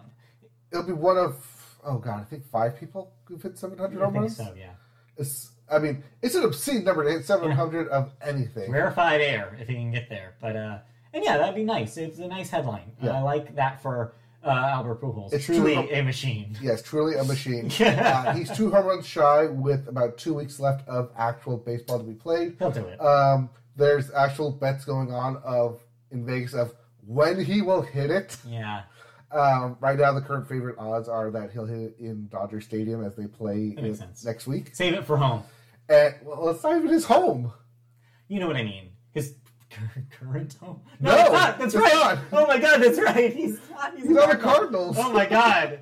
Yeah. Wow. I guess to do it in LA because he was in LA for so long. Because he won a championship in LA. Yeah, maybe that's why. Maybe okay, that's why, All right. yeah. All right. Sure. Whatever they do it, he'll make it. He'll get there. He'll get there. Uh, Yes. It'd be great if he does it in, in the same game. Yeah. Just a two home run game. Yeah. Just to, like, that'd be great. just like, okay, I hit 700. Done. Uh, done. Take me out of the lineup. Because I'm the done. Cardinals are not going to the playoffs. No. Uh, but who is No, but that's the thing though, is that because like they know they're not going to the playoffs and they're playing teams that aren't going to the playoffs. right, so it doesn't. It's like, hey, this game really doesn't matter. Yeah. Let's help the one guy who can get like a history stat here. yeah. Meanwhile, though, teams that are going to the playoffs, and we've talked about how these were pretty much shoe ins from the start. The Dodgers and the Astros have both secured their place. Uh, they will be the ones to beat. Yep. Um, unlike the Astros, who have just secured a playoff spot, the Los Angeles Dodgers are the first team to clinch their division, the Yeah. NL West. Yes. So yeah, um, yeah, no real news here. Just we knew that that was going to happen, but uh, but They yeah. crossed that 99.9999% exactly. threshold. So we are watching currently the wild card spot uh, for both of those, uh, both those divisions. Uh, who knows what's going to happen? If the Angels sweep the Mariners this week, maybe that looks a little different. But I'm pretty sure that won't happen. You mean if we sweep, we bump up to a full percentage chance? Hey, maybe. Yeah, zero point zero nine uh, isn't so glamorous, but maybe one percent. That's something. Yep. You're saying we have a chance. You're saying there's a chance. Anyways, Full no. percentage chance. No, there's not a chance. We're getting eliminated today. Just watch it. Anyways, um, so yeah, uh, playoffs playoffs are just around the horizon. So uh, get ready for October baseball. In the meantime, anything else happening in the other uh, sports Uh, week one in sports happened, which means injuries are abound now. Check your You fantasy said sports. I think you mean NFL. Huh? Yeah. Yeah. Yeah, week one of sports is Yeah, week one of sports. It's the only, Yeah, it's the only sport that it's the only matters. sport that matters. uh, yeah, NFL happened. Um, college football currently happening as well. Yeah, it's pretty much yeah. It was, uh, everyone's so hyper focused on MLB right now because Right. it is coming down to the last two weeks, end of the season, before playoffs start in October. But yes, football is Yeah, happening. football is happening, and um, as we get closer to October, basketball and hockey will be starting getting into their respective sports as well. Indeed. Um, and a little side note: uh, no champion on the WNBA yet. Game four will be played later today. It's a two-one split. So we will talk about that next week once we have a we winner. might have a champion next week. Cool. All right. Let's move on then. But we do have champions. We do have champions, and because to te- champions of television, Yes. because our first story is, of course, the winners of last week's Emmys. The Emmys happened on Monday night, and uh, Kenan Thompson hosted a very, very strange feeling ceremony. A weird opener. Yeah, definitely. Uh, when we when they when he came out and Ben was like, "Hey, we're gonna dance to remixes of television themes," I knew it was gonna be a weird night, and a weird night it was. Yes. there were several repeat winners, but there were some surprising upsets. Ted Lasso uh, did win comedy series out of nowhere again. Um, lead actor Jason Sudeikis, of course, took his Emmy as well, and supporting actor Brett Goldstein as well. So yes, Apple TV Plus, uh, big night for them. White Lotus uh, was the, the limited series uh, sweep, uh, taking most of those prizes. Supporting actress Jennifer Coolidge won for that Well deserved. as well as lead actor Murray Bartlett and uh, writer director um, uh, Eric White. Yes. Well, one for for uh, those categories. Yes, for both writing and directing. So big night for. HBO. Speaking of HBO, Succession was your big winner for drama series. Again. Supporting actor Matthew Macfadyen also won again categories uh, in those categories. But uh, some surprises included Netflix's Squid Game. Star Lee Jung Jae became the first Asian actor ever to win lead actor in a drama. Congratulations. And meanwhile, Zendaya took her second prize for Euphoria, uh, with uh, and making her the youngest two-time winner of any Emmy. So congratulations to Zendaya. Yeah. Other notable Everyone wins. loves Zendaya. Yeah. Other notable wins include Hack star Jean Smart for lead actress in a comedy, Amanda Seyfried for lead actress in limited series. For uh, the dropout. Yes. Julia Garner in supporting actress in a drama series. And the big Uh, wins. that was Ozarks. Yes, and for Yes. Ozark. Uh, some surprise happened in uh, the competition program uh, as Lizzo won for Lizzo's. What is the name of the show? It's called Lizzo. Watch out for the big girls. Yes, as mentioned before Yes. uh, in the music section, Lizzo is now an Emmy winner, Yes. uh, winning for uh, competition program. Yeah. And she seemed just as shocked as we were because Yeah. you thought this was a shoe in for the Amazing Race, as it usually Yes, is. Not Amazing. Race during COVID. Yeah, yes, Did No. not. Lizzo uh, surprised everybody. Uh, strangely on a show, show that was airing after the awards on NBC makes you think. Hmm. Anyways, um, Uh, meanwhile, or no, I guess it wasn't on NBC. It's Amazon Prime. It's thing, Amazon but I think they do have a stake in it.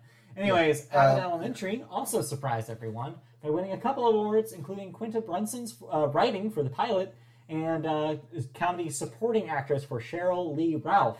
Uh, did not see that coming at all, uh, but I'm glad to see that show winning some awards. Yep. Uh, Quinta Brunson was also nominated for lead actor or lead actress in a comedy, but lost to Jean Smart. Yeah. But got the Emmy anyways, and then got the controversial Emmy Yeah, with uh, Jimmy on the floor. yeah. Jimmy Fallon should have known that bit was over. Not Jimmy Fallon. Sorry, it's Jimmy Fallon. Jimmy Kimmel should have known that bit was over and moved on, but no, he wanted to commit, and some people thought that was disrespectful. Um, I don't know. I don't even think about that until I saw people saying that, so I don't know. I don't know. It's when you, But I mean, they couldn't go to. A, it's because they couldn't go to a wide shot. They had to keep it on a close up. Yeah, But that's what you want, anyways, when you kind of like significantly win an award like that, uh, especially being a first time Emmy winner um, Right. and a shock. You want the close up. You don't want to go to a wide shot. yeah. Anyway, overall, a weird vibe to the night, um, and I'm glad. But I'm glad that there were some surprises. It felt it. It made it feel a little less predictable than I think it has in the past. That being said, though, it was apparently the least watched Emmys in history. Uh, Dun, dun, new low for the series, and I think that maybe for two reasons. One, it was on NBC, not necessarily the biggest network right now, Yep. and two, it was on Monday. I imagine a lot of it was because people expected it to be on Sunday, saw football, turned it off, and did, then did not know it was airing on Monday. Yes, Emmys competed directly against Monday Night That too. Football. which surely Week it. one, Monday Night Football. Yeah. It was a bad idea for NBC. They should have just moved it back a week. Uh, they probably couldn't because of rental place, the place they were renting, which also looked like a rinky-dink establishment this year. It just was a weird ass. Mm-hmm. It was a dressed up ballroom. Weird, yeah. It did feel have that feel. Um, so yeah, an off year, I think, in a lot of ways. But uh, congratulations to the winners because those still count. Yep. you still count as a win, even no matter where you got it. Um, yes. Yeah. Uh, speaking of like coming up against football, uh, usually week one in football, um, you have two Monday night games, but that's not happening. Instead, we got Monday night football week two Yeah. for back to back games Right. coming up on Monday. So. I think it was because of the Emmys Maybe. that they They someone realized, hey, NBC, we can't really have two Sunday games Yeah. if you're uh, clashing. But it didn't Uh, matter anyways. Fire whoever was doing the scheduling. Yeah, for NBC. sure. Come on, NBC. Let's move on to our second story. Speaking of NBC, flagship show SNL Saturday Night Live is on uh, Which to one return for variety Yes, series of against course. one competitor. Against so one does that really count? Uh, but yeah, Yeah, there can only be one. their new series uh, season will premiere in just a couple of weeks. But until then, there is some more cast news. Melissa Villasenor, Alex Moffat, and Aristotle Athari will not be returning for the next season. Tears. That brings the departure number for the cast to seven, following the already announced exits of Aidy Bryant, Pete Davidson, Kate McKinnon, and Kyle Mooney. In their place will be four new featured players uh, joining the cast. They have added Marcelo Hernandez, Molly Kearney, Michael Longfellow, and Devin Walker. Molly Kearney, uh, in case you recognize that name, has appeared on Amazon's A League of Their Own and will become the first non binary cast member and uses gender neutral pronouns, they, them. Marcelo Hernandez has opened for the likes of Tim Dillon and Gilbert Gottfried and has appeared on Telemundo's Acceso Total.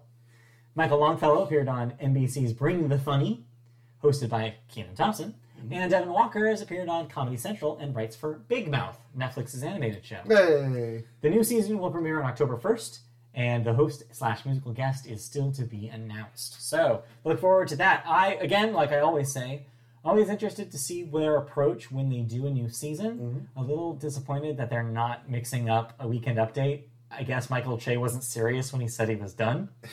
We'll see. I don't know. We'll see. I feel like he was pretty confident about that. I don't know. And this is just not a story. I don't know. We'll see, I guess, on October 1st.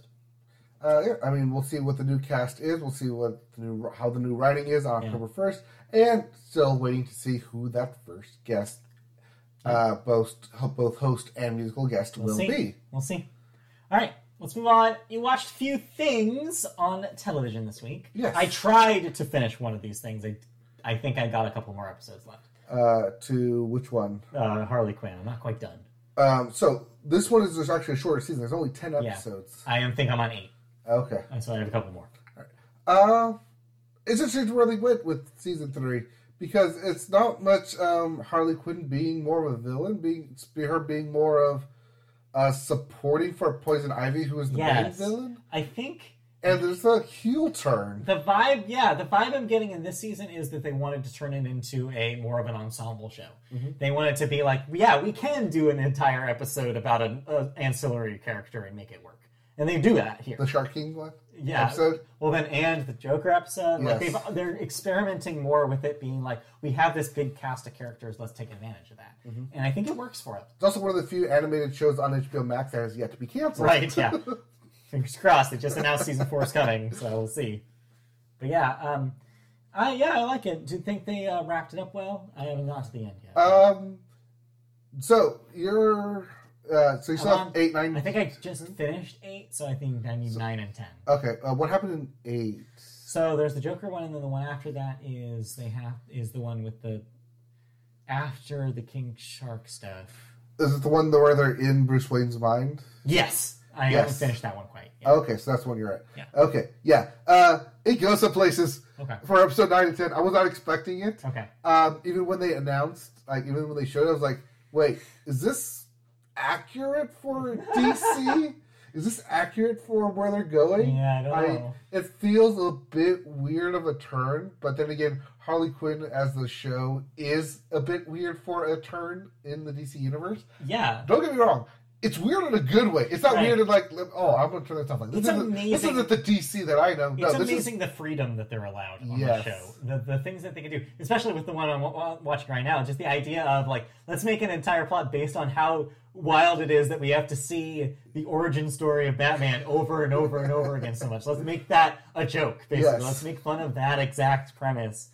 It's really cool. Like, obviously, something like this would never happen in Marvel. Like, they barely let that uh, M.O.D.O.K. show exist for a season Right. before canceling it. Something like this, and as far as they go with these characters, they would never be able to do with Marvel's characters anymore. Oh no, this is like DC on another level. This is how DC differentiates itself from Marvel. Right. This is where you take the villains, the rogues gallery, Yeah. and not only just make them likable, Yeah. But- somehow. somehow like put them into extreme situations Yeah. and make meta commentary on everything. It's neat. It's one of those few shows right now that it is doing meta commentary, but in a way that doesn't feel forced. No. And I think that's why I like it more than like a Rick and Morty Yes. or like its equivalents.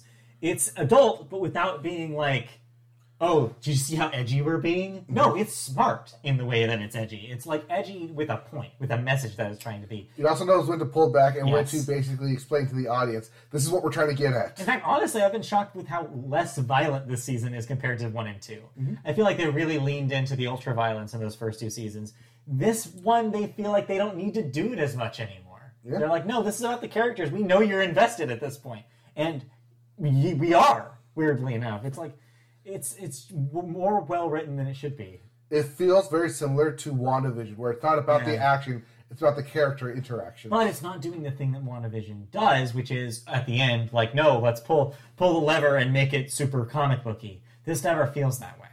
This feels like, no, we're telling a story first, and the comic book stuff, the references are on the edges of that. And if you get it, you get it, but you don't have to get it.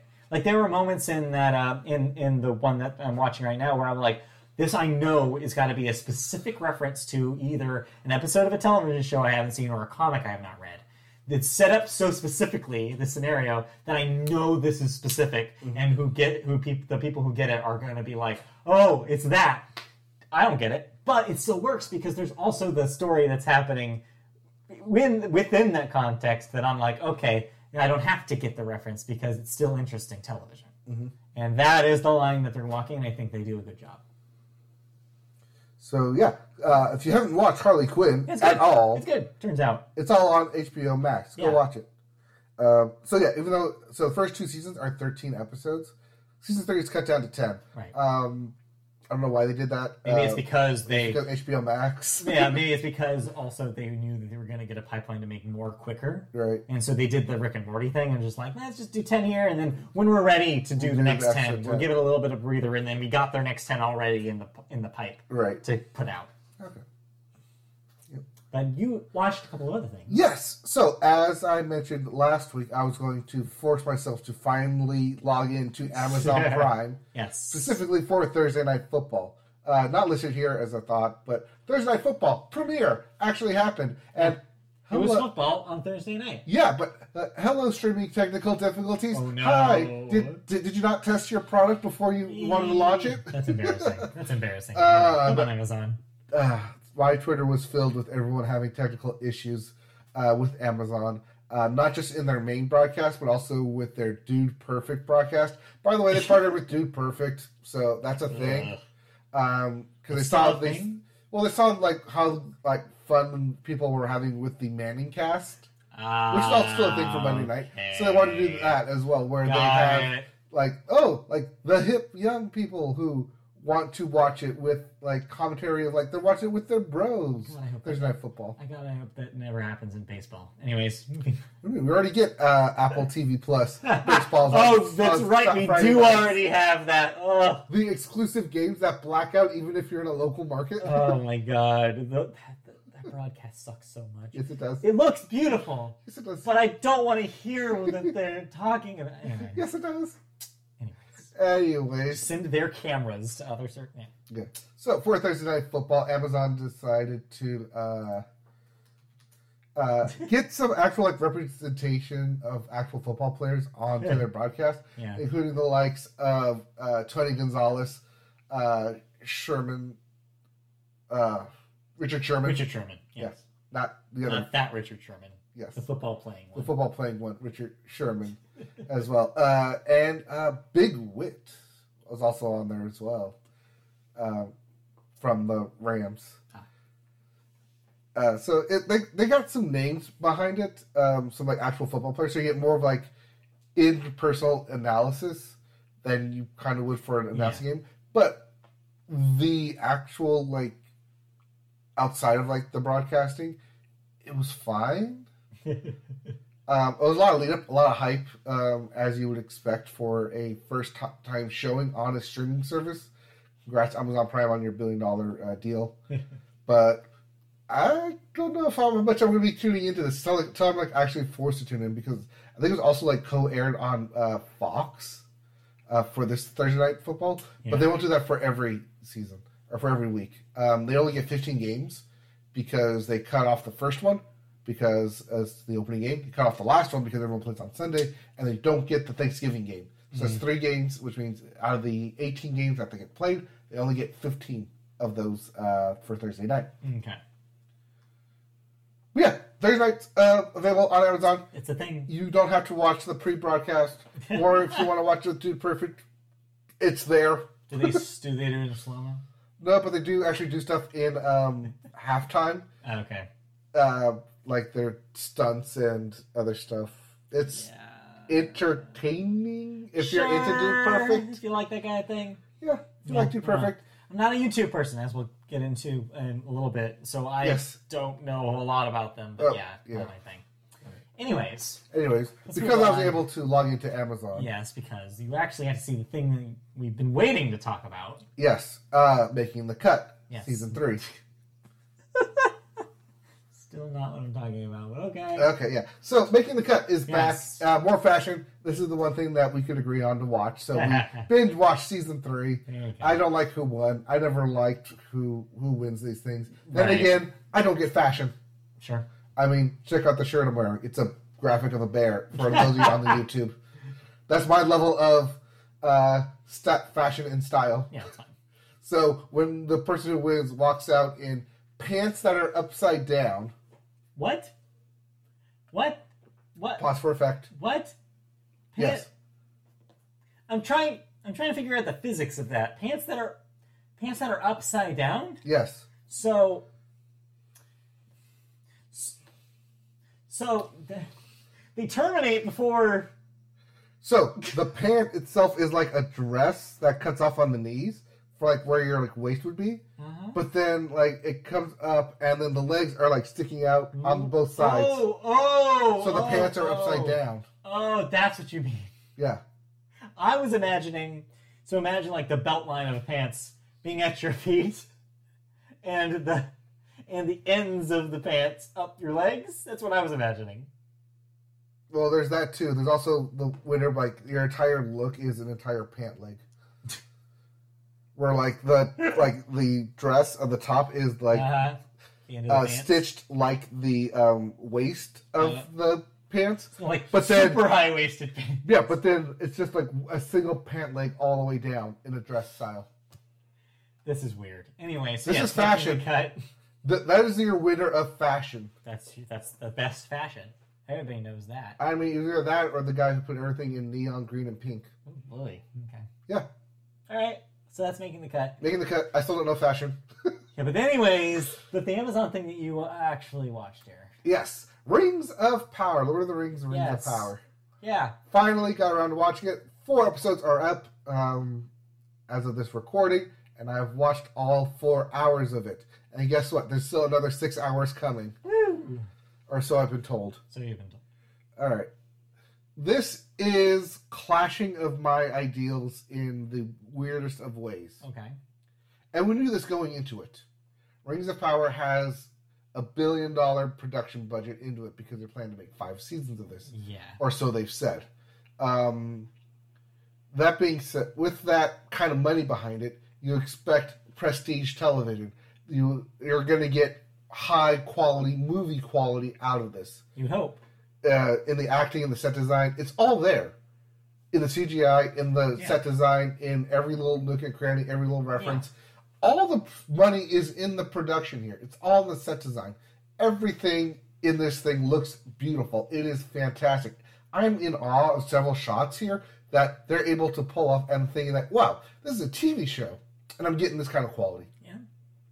that's what I expected. That's what I want, especially when they showed the, the trailer. Like, this is everything that you want from a movie in a TV show. However, because it is a TV show, you get constantly stuck in TV tropes Mm-hmm. and even the bad ones to where you're sitting with characters probably longer than you should um, to they say flesh out the characters but in movies because you're only limited to Right. two and a half hours or two hours that you have to get dialogue across as quickly as possible to move the plot along. In tv you don't have to do that. You can take time. You can use uh, you can sit with characters more. You can get more dialogue you get more backstory more fleshed out which is great. I like that. In a tv setting.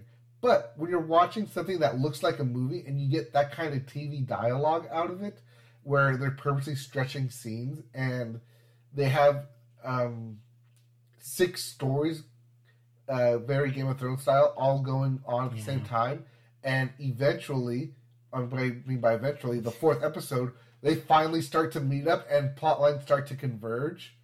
That means you just got through four hours of preamble, backup, setup, um, just to get to the actual plot of hey, these characters that we could have met and given you a quick backstory in a movie of a five minute montage or a two minute montage uh, just to quickly explain their backstory, or someone can tell you and not show you. Um, we're instead going to pull it out into a full 20 minutes of this episode Oof. and 10 minutes of the next episode and 15 minutes of the next episode. So by the time you get to them actually meeting, you have one hour of setup for each character, Uh-huh. and then you know where they're trying to go next. So do you think it's an exercise in twiddling your thumbs until the next episode to a certain extent? No, I think there interesting things happening in these conversations at least? it's an exercise in expanding on the lore that is there to provide extra drama, to Yeah. provide extra. Um, it's not space filling. It's not just wasting time there because there is interesting stuff that happens. yeah. Um, there is stuff that helps move the plot and helps like the characters grow, but it follows a very formulaic television of beat by beat um, in a serialized structure of okay, we know you're here, we know we got to get to here by the end of the episode, so we're gonna make you go through X, Y, Z instead of just going through X and then getting there. We're gonna make you go through X, Y, and Z in order to get to the end. Okay. Are you enjoying watching this? Oh, it's so beautiful to look at. Yeah, but besides that, are you enjoying the story that they're telling?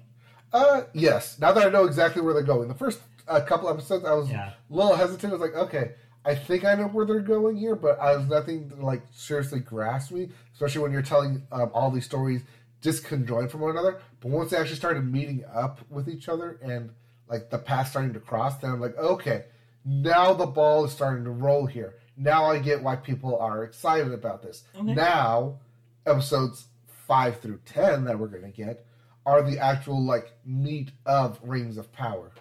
Ooh. So in one part, I'm kind of glad that I waited the four weeks because if I would have given my review like after the first two episodes dropped, I'd be like, I don't know who this is for. It's like part TV, it's part movie. I don't know. Like I know they're Yeah. eventually going to cross, but it's it may take a while. Maybe. And yes, it did take a while. It took four weeks or three weeks because the first episode was uh, was two episode drop, so it took three weeks to get there. Yeah. But we're here now, and I'm actually enjoying it. It's just kind of like what Game of Thrones was, where those first like couple, couple episodes um, were a bit of a slog because it was a lot of backstory Sure. that by the time you got to like the third episode when they moved to the other castle that they're the families are actually interacting now that you can get more of that dialogue of what made Game of Thrones good. That's what you're getting here with episodes um, like four.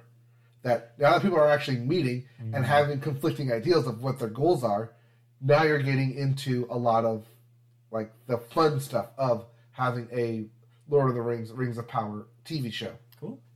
So you're on board now. You're ready to wait. like, It took a while, but I'm on board now.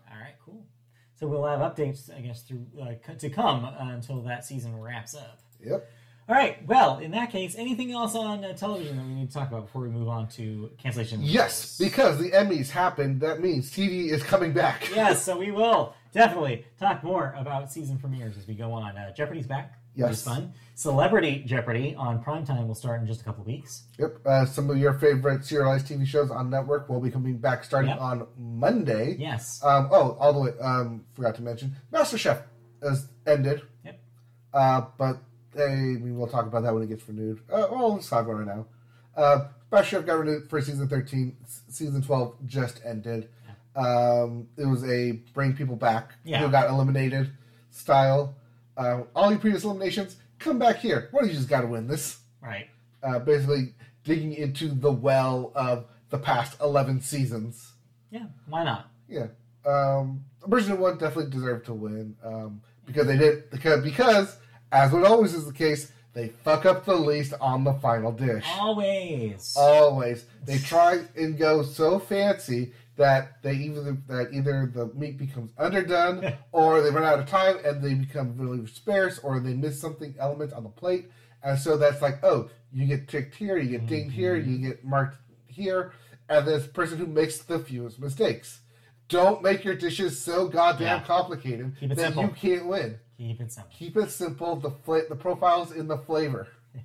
Anyway, so that's MasterChef. I could win MasterChef. Yeah. Well, no, I don't have the two Like, see you yet. try. Let's move on. Let's move on to cancellations and renewals. Disney bringing back Ravens Home for a sixth season. HBO Max will be renewing Rap Shit for a second season. It's rap sh- exclamation point T. Sure, yes. Showtime has canceled Flatbush Misdemeanors after second after its second season. As you mentioned, MasterChef. Fox will be bringing it back for a 13th season. And then we have three deaths to get through here. Ramsey Lewis, age 87, a jazz pianist. Pianist, let me hit that in. Yep. Uh, Grammy winner back in 1966, 1967, and 1974. Ken Starr, age 76, from the world of politics, an American lawyer. He originally had Watergate here, not Watergate, Whitewater. Different, Whitewater. Different, consp- uh, different uh, controversy. Yes. Whitewater controversy and the Clinton impeachment trial. Uh, most people probably remember him from the Clinton impeachment trial. Yes. Most of you might know this from the Ken Starr report. Yes. This is that Ken Yes, Starr. That's Ken Starr. uh, died from complications from surgery. Yes, but uh, the world of movies was shook uh, this week. Long time coming. Jean Luc Godard finally, uh, age ninety one, has passed. What do you mean finally? Because I feel like every year or so somebody asks me, "Is, is he still alive?" And I'm like, "Yes." Yeah, I feel like he died like when we were in college ten But years no, he was still alive. Uh, he was making movies still uh, within the last five years. Yeah. So yeah, quite a storied history. Obviously, uh, very important for the French New Wave movement in the 1960s. Um, definitely pioneered a lot of uh, important film techniques in that era that became very stock in trade among directors, including the jump cut. The indie jump cut. Yes, um, definitely. Uh, a lot of modern filmmakers are indebted to Godard, um, Yeah. for better or for worse, depending on who you are. We're divided, believe, Divided, on this podcast, yes. uh, judging We are our film school divided. days. Um, also, yeah, Christy is also on your side. Um, I showed her Breathless, and she said she was complaining through the whole thing, and Yes. then said she doesn't get it. Yes, but then you have to put in the, the lens of, but this was the first film That's to what do I it. told her, and she says doesn't matter. That doesn't make it fun to watch. I'm doesn't- like, all right, fine. Doesn't matter because someone will come along and do it better. Whatever. Anyways, yes, very important to films. I'm not even going to mention him. You know, if you know Godard's name, you know what he made. You know how important he was. If you went to film school, you definitely know. Yep. Uh, so yeah, definitely will be missed, and uh, yeah, we'll probably see some tribute at the Oscars next year. Uh, we definitely will. Let's move on. Uh, first, before we start the movies section, yeah, it's a perfect segue. We have a question from our audience. Uh, we have um, a Richard Glaud- Glaudman. Sorry, Go ahead. Messed up your last. Yeah, name. Rich. Glaudman. Yeah, Rich. Mess up your name. so, do you want to help me out here? Then, if you know, yeah, it's Cloudman. Cloudman. Okay. Uh, he's asked us a question. He says, "Love you guys. Looking forward to listening to this on my long trip back home today. Fun question. When you get to the movie section, which we are in right now, Which we are right now. Answering questions that you too can answer Yes. on the Ask. Media Boat live stream. Yes. If you could make A24 create a movie based off of YouTube of a YouTube series slash miniseries, what would you choose? I wouldn't mind to see a good backrooms horror. So Yes, I'm gonna toss this to you because I have no idea what this is. What Backrooms is? Well, I didn't even know there was a there was a bunch of horror series on YouTube. I didn't know Yeah. anything So, about this. oh, there's a lot of like m- uh, horror miniseries that Okay. uh, creators will put out there that are interconnected with lore everywhere. Ah, I see. uh, and a community that helps put them together. All right, uh, so what he's referencing in, is the Backrooms, which is this horror shorts where um, these scientific guys have um, put up a electromagnetic field and entered into the void where things aren't quite as Ah. they seem. Uh, it's, uh, it's labeled the backrooms because it's may or may not have to deal with like living in a simulation and when people Ah. and treating that like a video game where some assets are pushed into out of bounds area it's basically when you no clip right in a video game. in a video game but Finally, think- language I understand. yes but think no clipping in real life and you get into like these weird like voided out areas Wow. Okay. So, do you think that's a good answer? Do you think that would work as an? Uh, no because this would work as a blumhouse film of there you go. A24. Different tone. I see. yes All right. Do you have an answer for A24 though? Do you think there's one that's more than their wheelhouse? Uh, yes, I want to see an A24 film, The Life and Times of Jake Paul, in the style of Barry Lyndon. Okay. Well, first of all, I vaguely know who Jake Paul is. My understanding he's not the horror dude, is he? No. So no, this is not the question. You're not answering. No. I am answering the question. Uh, it's based off a series or miniseries. Does he make series or miniseries? Does He make used to. Videos about himself though, He is about himself. But, getting punched in the face. well, no, now he that's what he does, but that's not what he did before. All right. Um, the other way you would do that is doing a Mr. Beast, uh, Barry Lyndon style. Who the hell is Mr. Beast? Exactly. You don't know who he is. He goes around and gives away people money. Well, then But again, I feel other like you're stuff. missing the spirit of this question. No, I'm not. I think you need to pick a horror series No, miniseries. no, he's referencing a horror series. yeah, I know. So you need to pick another one. Is what I'm But saying. A24 is more than horror, as we've seen with Marcel the Shell, the Shell with Shoes on. yes, I guess. I don't know. Again, I As think we've you're seen missing the with spirit of the question. Everything Whatever. ever all at once. Sorry, I'm sorry, Rich. Uh, he's not doing service to your question. But feel free to ask more questions to us, and maybe we'll like answer I them am, better next time. because these are YouTube series, much of the same Oh. way like Michelle was saying. Okay, never mind. You don't have to- yeah. Never mind. That's exactly what I mentioned. Marcel was an A24 film, which Hey! was a YouTube short. No. Yes, I am correct. I am vindicated. The audience has spoken. Fine. All right, you're right. Fine. So, so Jake Paul or Mr. Yes. Beast? Yes. And, Whoever uh, the hell they By the way, if Barry Lyndon was too out of your um, wheelhouse for you, uh, think Wolf of Wall Street then. Okay. All right. Think Okay. um, uh, Citizen Kane esque. Not nothing of that grandeur, but where you're following someone who has the life and times of someone who is, comes from humble beginnings Okay. to grandeur stage of YouTube presence Okay. to transform that into whatever they're currently doing. All right, fair enough. Um, here's a question: Should I watch more YouTube? I feel like there's an entire world I'm completely um, oblivious to. Well, what uh, our resident audience here, Rich, is referring to is a very specific niche of horror YouTube shorts. Yeah, Um, I didn't even know that was a thing. Oh, it is very much a thing. It's it's one part of like the different rabbit holes of YouTube that you can go down. So many. There are so, many rabbit holes. Yes, uh, you can if you want. It's not really recommended. Um, I'd start with "Don't Hug Me, I'm Scared," which can also work of, as I've a heard of that. it can also work as an A24 film, but also more blown out because it goes into the very weird psychedelic kind of aspect of it. Um, probably more legendary than Okay. anything because you can go very high end with something like that. Sure. Um, maybe Sony Screen Gems, Mhm. possibly, uh, but they are getting their own extra uh, series on BBC Channel Four um, with Canadian television uh, that will be coming out. If it's not this week, it's next week. I know it's coming out soon. Um, You may know more about that than me, but it's coming out soon, and then I'm going to be watching that because I think they're going to be putting it on YouTube as well. All right. Well, cool. All right. Well, uh, I learned a lot in the last uh, uh, minute or so. So uh, thank you for educating And if me. you're thinking I'm talking, uh, I, I want to mention Poppy about that. You're wrong. Poppy is not A24 enough. Poppy. Yes. Poppy is. Anyways. Uh, Oh, also whatever that dad version is, the the, spook, the spooky dad one. all right. Yes, if you know YouTube, yes, Uh, all of this is yeah. waving right over your head. Matrixing over here. Uh, so yes, you too can ask us questions. Like you mentioned, you can jump on the chat while we're live. We're usually live on Saturday mornings in Pacific time, I should say. Yep. Or you can shoot us an email. We'll say this again at the end of the show. But yes, email us at mediaboatpodcast at gmail.com and we will read your question and answer it on the podcast. So thank you. Thank you so much. Let's move on uh, into the movie section and wrap this up because I have to use the restroom. Let's talk about uh, uh, our weekend box office numbers first. Your number one movie this week was Barbarian with a $10.5 million debut. Number two, Brahmastra Part 1, Shiv. Shiva, Shiva with a $4.5 million debut. that is your Bollywood film. Hey.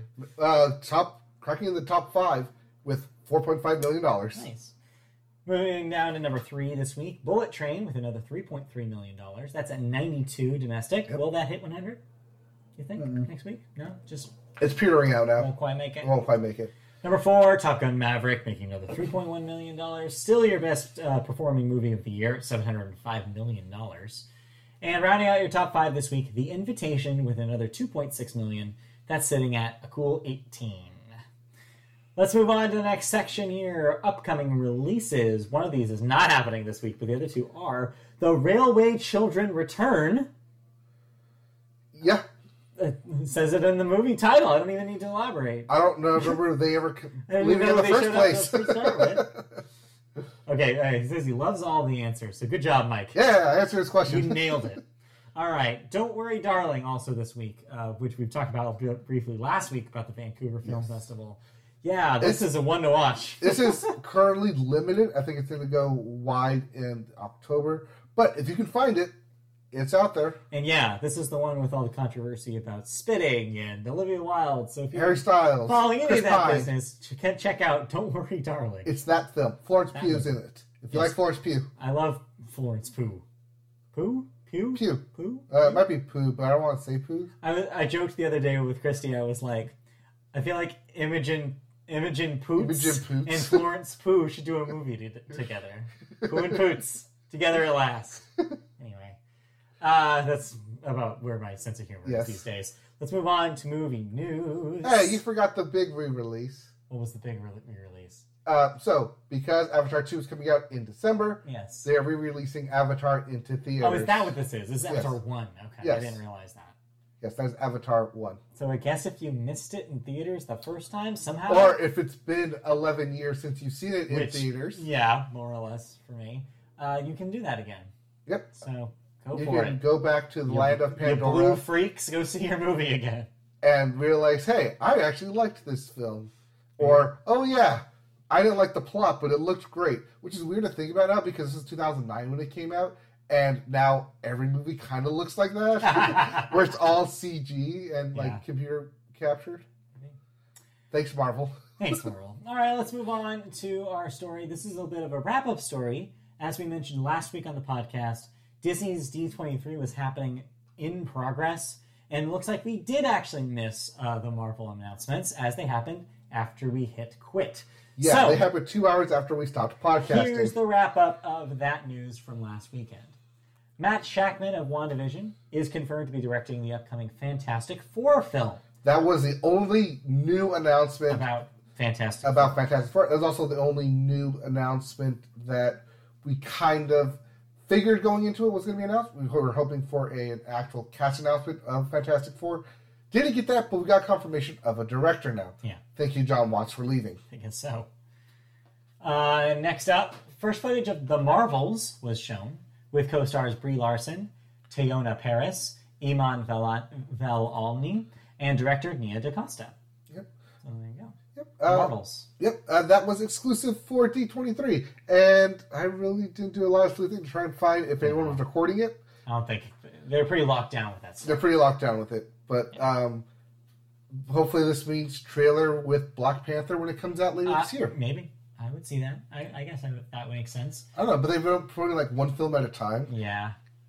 I don't know. I don't know what Because like do. the Black Panther trailer didn't come out until after Thor came out, Right. So yeah, I wonder. I don't. and the Thor trailer didn't come out until after Doctor Strange came out, Yeah. and then Doctor Strange didn't come out All until right. after Spider Man came right. out. Infinite loop. Infinite Okay, loop. all right. here. Let's move on. the first look at Alaqua Cox's return in Echo will also make the return of Vincent D'Onofrio's Kingpin and Charlie Cox's Daredevil. That So, is, if you bit of a don't recap. count Hawkeye as the return for Kingpin Sure. and Spider Man No Way Home as the return for Daredevil. Well, there you go. Next up, Captain America New World Order revealed the return of Blake T. Nelson as the main villain, the leader, after first appearing back in The Incredible Hulk 14 years ago.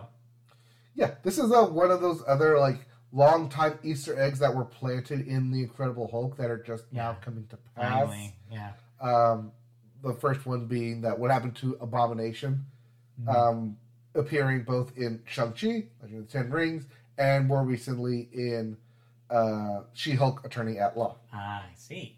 Okay. So yeah, this is uh, Marvel digging into the well, seeing like what else can we bring back that we kind of played and teased about.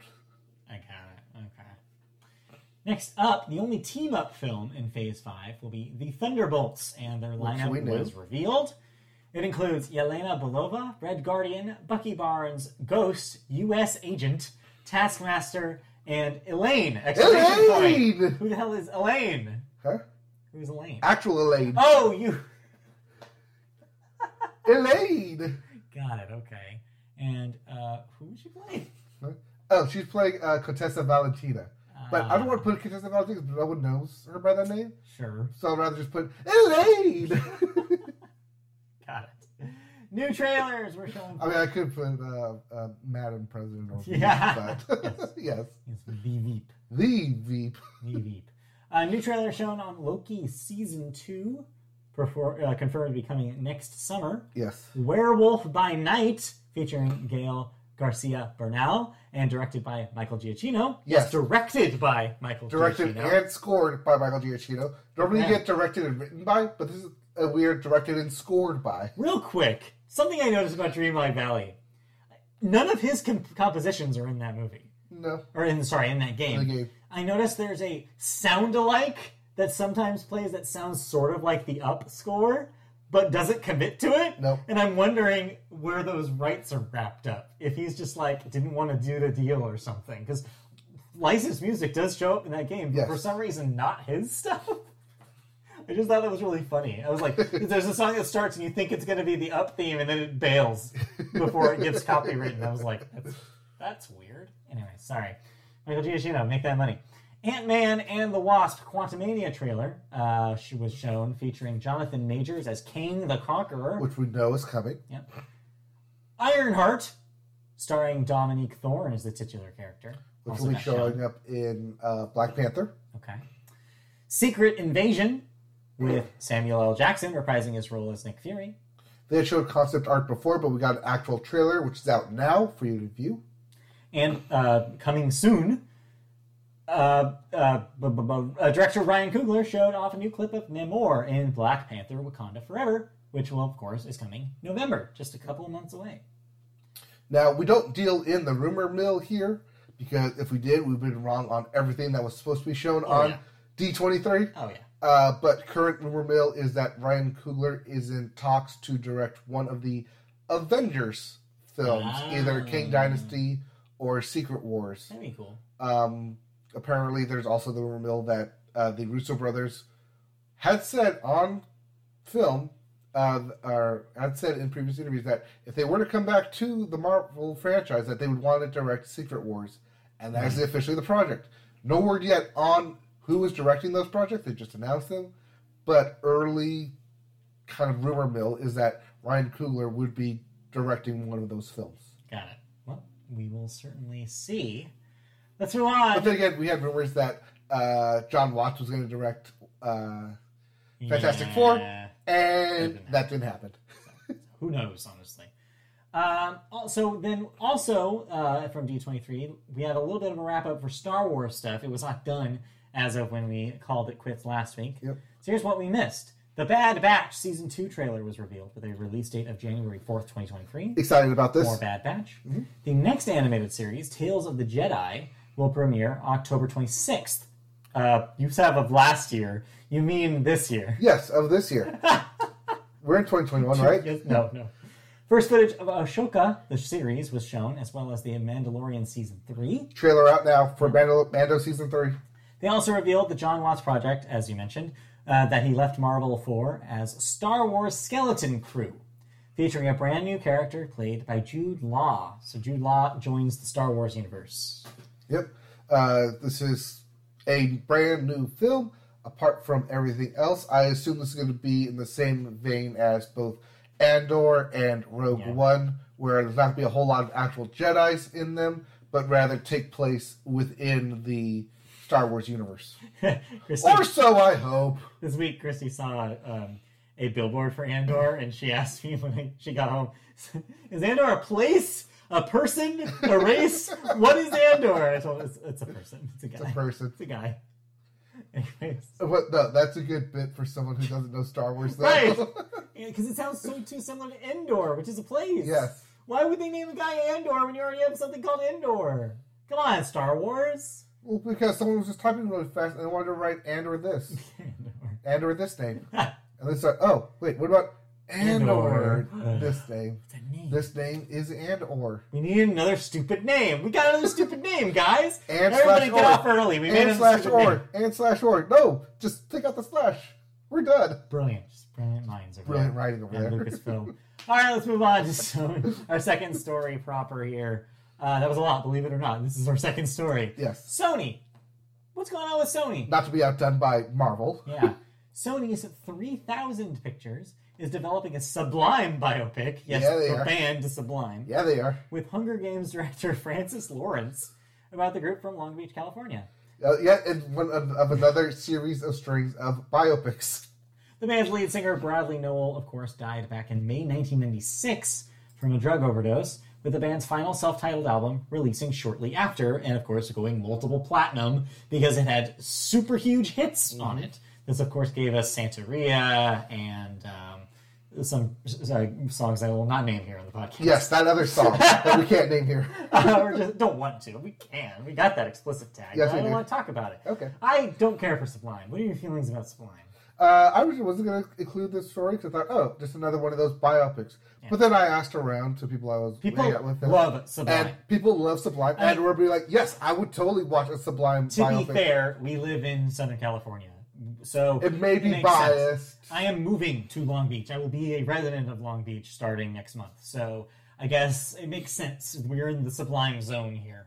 Yes. We're in this. We're, we're, The Sublime zone, ah! sublimin- sublimation is happening around us. But uh, yeah, no, I'm not personally a fan. I don't get it, but I get why people like Sublime. Sure, whatever. Yep. Anyway, It's just another step towards a Kurt Cobain biopic. you know what's happening. You know what's I'm surprised it hasn't. hap- Well, I mean, there have been, but Yes. not on a big scale, I guess. Yes.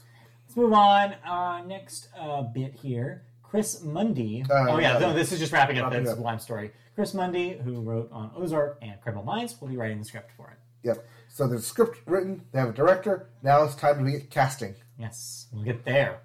Studio, Sony, also announced a new Karate Kid movie uh, for June 7th, 2024. Yes, you has- heard that right.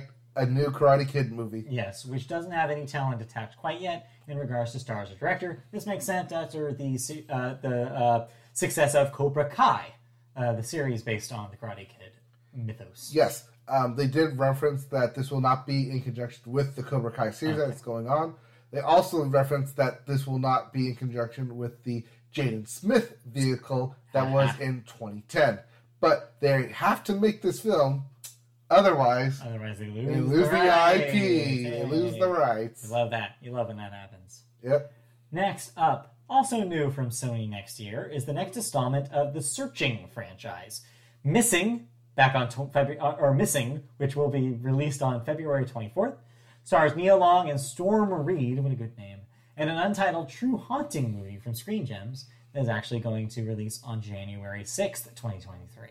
So, two uh, horror movies, I guess? Uh, one horror, one suspense mystery. Suspense mystery. So, uh, if you remember that uh, Searching was the John Cho film where Right. everything was filmed in front of a computer. Yes. And you saw what was happening between him searching on a computer to find his missing daughter. Um, same kind of concept, um, but this will be Missing, starring Nia Long and Storm Reid. And then whatever Screen Gems has in their already existing bucket of horror films is probably going to get released on January 6th because I doubt they're going to start a new film now with, uh, let me check, three months to go in the year. Yeah, no, not enough time. So, Yeah, look um, forward to those. Yeah, so it's an untitled true haunting film, meaning it's another one of these horror films coming out at the beginning of the year Yeah. that they have well. yet to that kind of do well. They always do well. Sony does well here in this like beginning space of no man's land. Yeah, I feel like modern Sony feels like '80s Paramount, where they're just like they figured out the base, the the hit, the the singles, uh, like, Eventually add base up. hit strategy, like that um, uh, old Michael Eisner used to talk about. Yep. Um, and it's working for them, I think. It adds up. That money adds up fast, especially when Yeah. people want to go to the movies. But I mean, as we saw in the box office, four point five billion dollar yeah, Hollywood not film. so much these days. Not is- so much.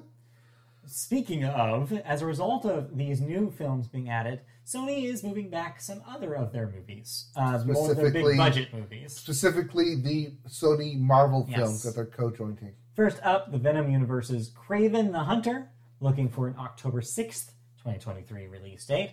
This means that Madame Web, the Spider Man spinoff, will now move to February 16th, 2024. Uh, soon, in the future, Sony Marvel is claiming that July 12th, 2024 will be a release date for something they have yet to announce. Probably something they have yet to shoot as well. Probably. But they are basically What is that? claiming Who their knows? stake of Yeah. a tw- July twelfth, 2024 release. Yeah, If I had to guess, it may be Venom 3. I would imagine, right? I No. doubt they do Morbius 2. Morbius 2, let's do it!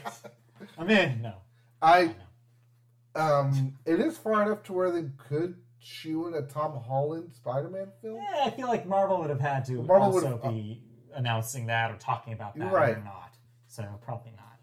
But yeah, it's too soon for that. uh, well, 'cause this would be Tom Holland outside of MCU. Yeah, I wonder. Um, I It may be the fan led uh, get Andrew Garfield back as Spider Man and put him in the Venom verse. No, I think that ship sailed. I think so too. But don't tell that to the people online. They, they still have hope. Don't tell anything to people online, honestly. Just don't interact with them. Don't talk to them. Then what are we doing? That's a good question. All Ah! right, that'll do it for the uh, the news this week for movies. Did you watch any movies? I didn't watch any. I didn't watch any movies. I was too busy playing some games. I saw a play, uh, a musical. I saw The Prom, like actual person. in person the prom Yeah. from We're- Netflix's the prom and we're seeing the uh, with a lack of yes, uh, God, what's his name? no uh, James Corden. No James Corden. One. Uh, no, yeah, and then uh, in just a couple weeks we're seeing Oklahoma uh, in real in real life. So Oklahoma. Anyways, so yeah, no movies though. No movies on television at least, except for Frozen again last Except night. for Frozen again. Well, in that case, let's move on then and wrap this place up. Yes, we are done here. Then Thank you for joining us for this edition of the Media Boat Podcast. Thanks for watching if you watched us live. If you would like to join our viewer and watch uh, uh, live as the show happens, you can do so by going onto our YouTube channel. Go to youtube.com, search Media Boat Podcast, and that'll take you to our channel. Like, comment, subscribe, click the bell for notifications when we go live. All of that biz. We appreciate every single one of you. So thank you for engaging with us. You can also listen to us in classic podcast form if you're more of an audio listener. You can do that on any podcast service you subscribe to. Just search Media Boat Podcasts. Uh, that includes services like Apple Podcasts, Google Play, Amazon, iHeartRadio, Spotify, wherever you listen. Put us in, and you'll find us in your ears. We're in there. We're hanging out. You got a little table and chair set up. Then uh, you can also uh, find us on social media channels like Twitter, where we're at Media Boatcast, Facebook, where you can search Media Boat Podcast and find our page there as well. MediaBoatPodcast.com is where you'll find an archive of our shows. And um, last but not least, as we mentioned in the middle of the show, you can email us questions, comments, feedback, anything you want to say about us to us, any combination of those words, uh, by emailing us at mediaboatpodcast at gmail.com. So we will be back next week for another show. We will have all sorts of new news and reviews, thoughts, and everything else for you next week. So, Yep.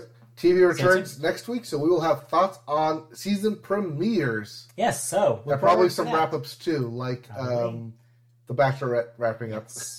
So look forward to all that and more. If you're into those kind of shows. Yeah, All right, that we'll See you guys next week. Bye bye. All right, bye.